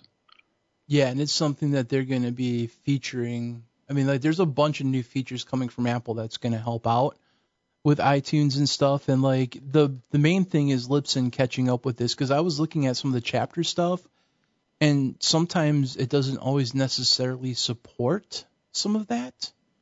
So they're updating their stuff too. So the, and there is some things coming down the line too with being able to offer a trailer. Uh, so that's something we'll we'll have to be put putting together in the near future Omega Frequency Trailer. So if you recommend podcasts, somebody could go check out a smaller sort of best of uh, moments to get a real feel for the uh, style of the podcast. See if it's something they're interested in without having to listen to a full episode if if their uh, attention spans limited. Um, so th- we're we're just trying to keep on top of of technologies coming down the road as well as just trying to be more interactive with you guys. Uh, do you want to see us more on YouTube? We're, we're, looking at that as a possibility of of expanding Omega frequency and, and maybe smaller, different si- size chunks of of content. Um, and right now we're we're basically just kind of having the conversations that BDK and myself have been having over the last couple months. Uh, and it's it, right now we're more in the sort of auditioning ideas phase. So, but uh, I just want you to, the audience to know that uh, you know, this it's not episode 100. Drop the mic, turn off the lights. It's it's uh, what what what's new and interesting that we can do in the next 200 episodes to to just make a, a better podcast. And that's why you're such an important part of this, bro. I mean, like, like everyone needs brothers and sisters. Like, I'm thankful for Phil, for Justen, for you, um, just because I can't do this necessarily on my own. And I feel like in a lot of ways, like before we started Omega Frequency, we had that period of like planning, right? And I feel that we're in that that planning stage again. Like we're beginning to have conversations about where we take it next again. And like those are conversations that you push me towards awesome resolutions on. These are things that are in your wheelhouse, like how to communicate these things over social media, how to, you know, like we're going to be redoing the website too. There's like the website's going to be a lot more easier to to to navigate very very soon.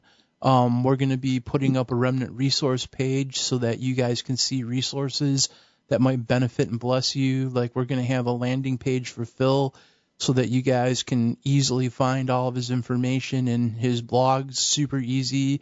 Like every Monday while you're downloading the Omega Frequency, you could just click one link over and get his blog, you know, find out where his blog is the next Monday, you know, like, so like, hopefully it becomes more of a one step shop. We're trying to do things to make the process way easier for everyone. And hopefully we can do that. And we we want your you know we want to include you guys in on this next planning phase of the process, right?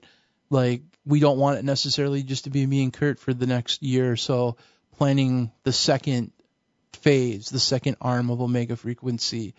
Like if we can get some of your input, it's going to greatly, greatly help us figure out where we need to be so we don't have to course correct halfway through it again, you know?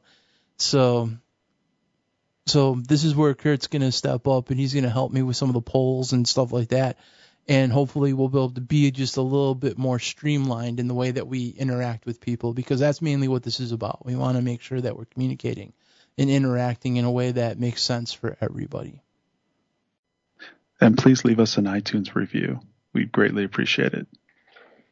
Yes, we could end on that. Um, it it definitely helps. I uh, in preparation for this episode, went to Apple's podcast and clicked on religion, religious and spiritual. Uh, I forget the the subject heading, but in their religious tab, and uh, was kind of looking at our podcast, and um, we're starting to populate a little bit, but uh, those reviews are what really helps people discover the podcast. So, if it's not too much trouble. Yeah, I mean, like if you do want to support us, like we always like I always tell people it's like not always necessarily about money. There are other ways you can support what we do. Like first of all, I just want to say thank you since we're celebrating this pre-episode 100 and we're you know, we're saying thanks to a bunch of stuff. I just want to take a second and say thank you to the Omega Frequency family because like every time I've ever needed you guys to pray about something, I posted on Facebook and I'm just like overwhelmed by the sheer amounts of likes that it gets and the sheer amount of people that comment in the comment section that they're praying.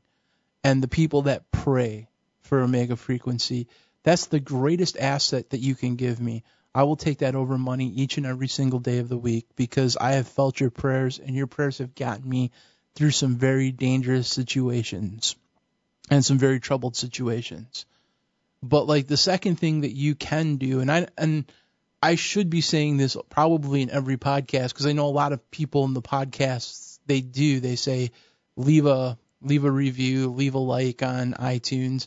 Like it's just part of the game. Like if you want, if you think that Omega Frequency is awesome and you believe in it, then tell somebody about it, and then leave a review or a like on iTunes and put it out there so that other people can find it because that's how people, you know, the random person looking through iTunes, it'll pop up more visibly. It's based on the ratings and the reviews. Um, you know more about that than I do. Just take a second and explain that to the people because you are way up on how that populates. Whereas I'm just like, hey, I'm putting it out. Well, the only thing I was really going to add is even if you don't like it, leave a review. It, it's it's just the, it just helps populate it in people's searching, and the the more people that see the omega frequency, the more likely they are to click on it. Th- th- these are for the the sort of cold listeners that have never heard of the podcast uh, coming across it. Um, but uh, you know, every little bit helps. Amen. Well, everyone. I, I had one. I'm sorry, BDK. I just have one thing, uh, but I know it's it's quite the marathon here. Uh, I, I, I just want to say how, how proud I am of you and everything you've accomplished uh, with, with the podcast. Uh, I did offer as one idea for episode 100 it was to maybe have some of your frequent contributors to record a little soundbite that said, "Hey BDK, congratulations, 100 episodes." But of course, uh, your ego being what it is, uh, just didn't want that sort of self praise. So uh, let let me, on behalf of all of them and and your listeners, just say how proud we are of you for hitting this milestone, and uh, and look, you know, it's we, we look forward to the next 100, 200,000 episodes, and we're really proud of everything you've accomplished in the last couple of years. Thank you, man. Um, yeah, I always have a hard time accepting that kind of praise, but thank you, dude. Um, that that's a blessing for you to say that. And I just want to thank everyone that listens. I mean, like,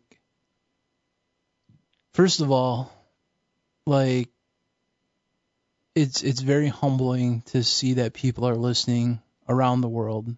It's very humbling that people reach out. It's very humbling that people are being saved. You know, that's it's all glory to God. And Kurt, I want to thank you because you're like me. You don't necessarily want all the credit and all the hoopla and all the stuff, but I am so grateful that you came on for our celebration episode, the pre 100 episode, the celebration one, because you've been not only my best friend for so long, but you've been so supportive in this, and this doesn't happen without you. I mean, like, any reward that I get, you equally get because, I mean, like, you've been there since day one and you're always there. And our listeners, believe me, if they if they would have known, they would be thanking you just as much as they thank me because you're just as big a part of this. And I want to thank everybody that prays for Omega Frequency. I want to thank everybody that contributes.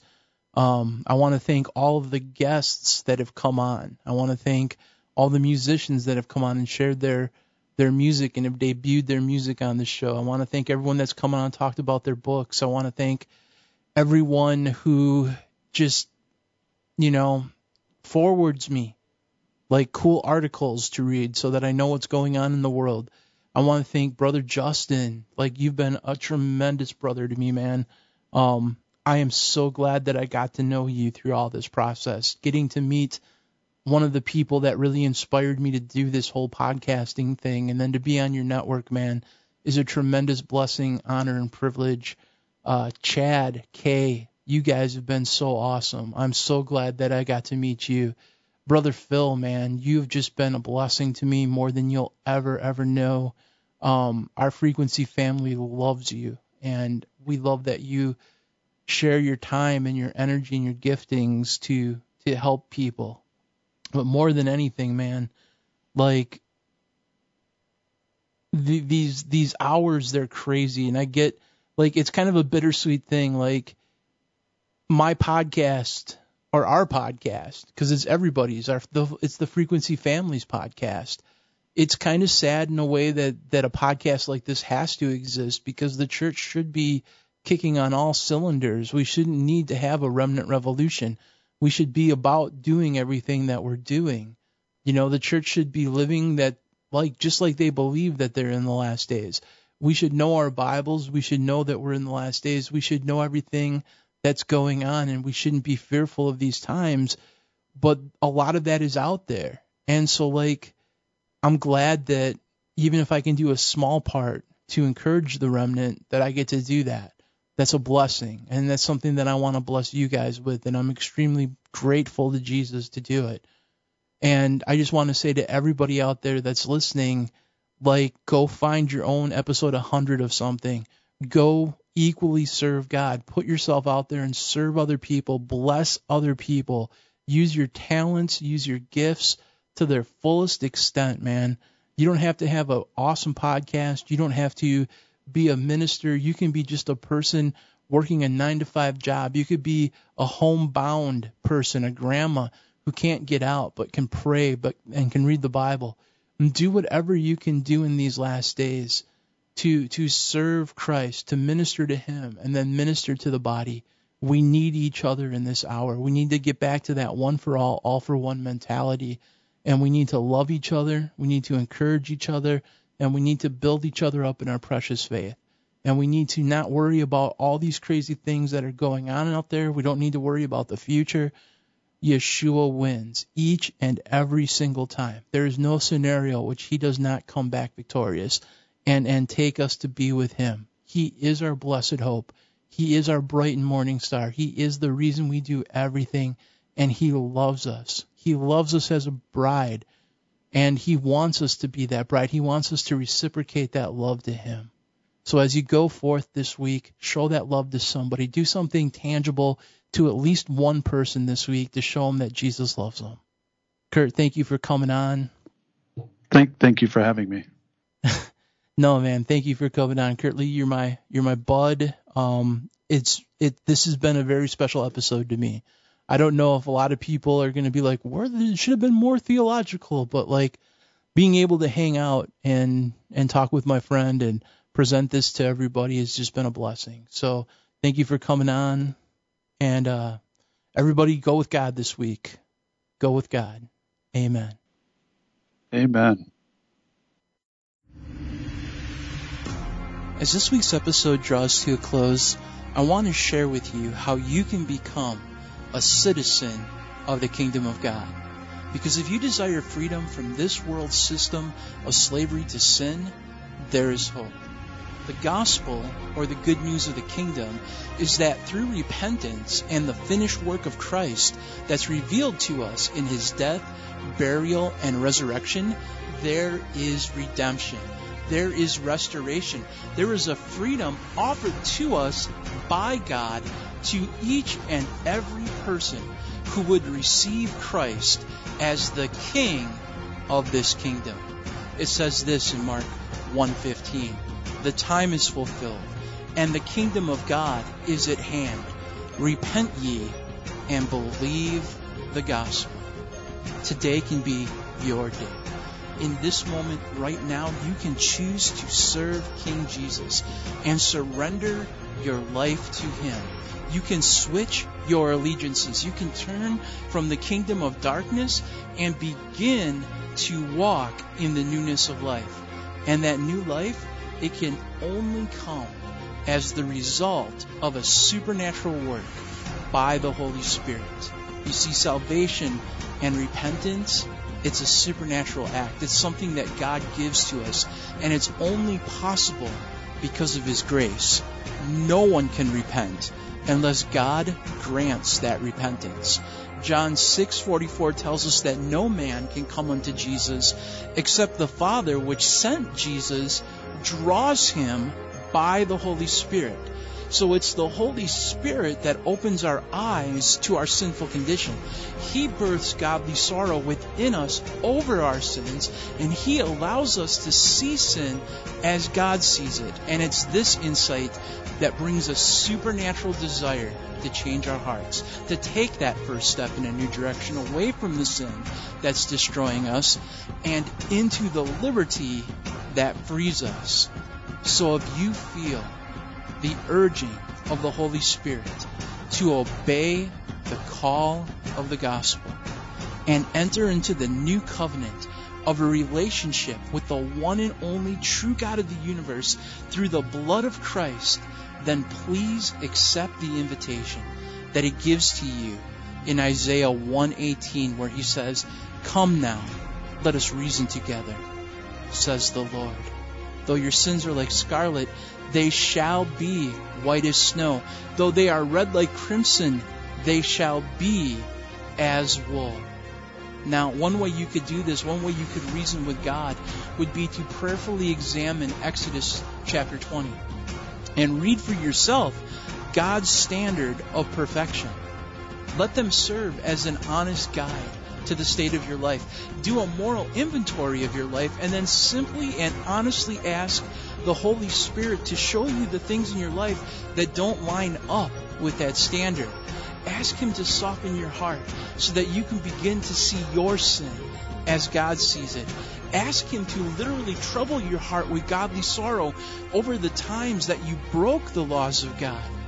When that happens, soon you will realize that Romans 3:23 is true when it says for all have sinned and fallen short of the glory of God. But if Romans 3:23 is true, that also means that Romans 5 verse 8 must also be true.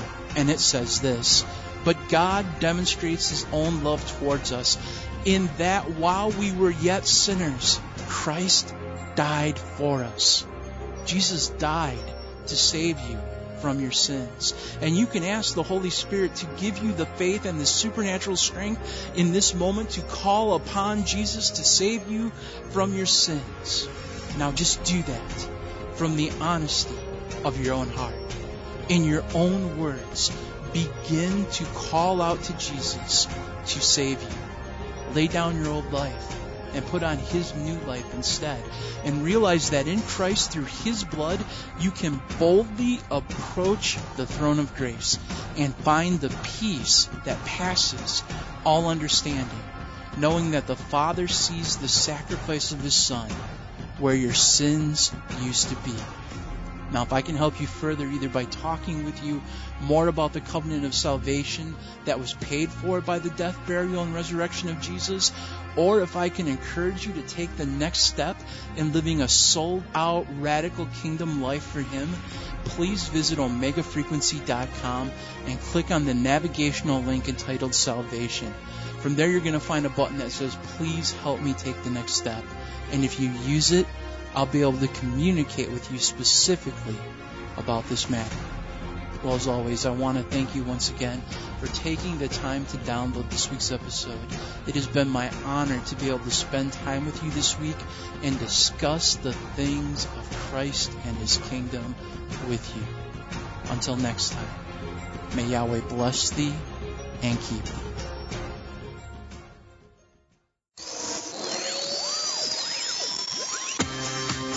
Thank you so much for listening. If you've enjoyed today's episode, please consider sharing it with someone else. New episodes of Omega Frequency air on Mondays. And if you subscribe to us in iTunes, you'll never miss an episode. Our full podcast archives of previously aired shows, along with their original show notes, can be found online at omegafrequency.com. And we are also blessed to be part of the Fourth Watch Radio Network.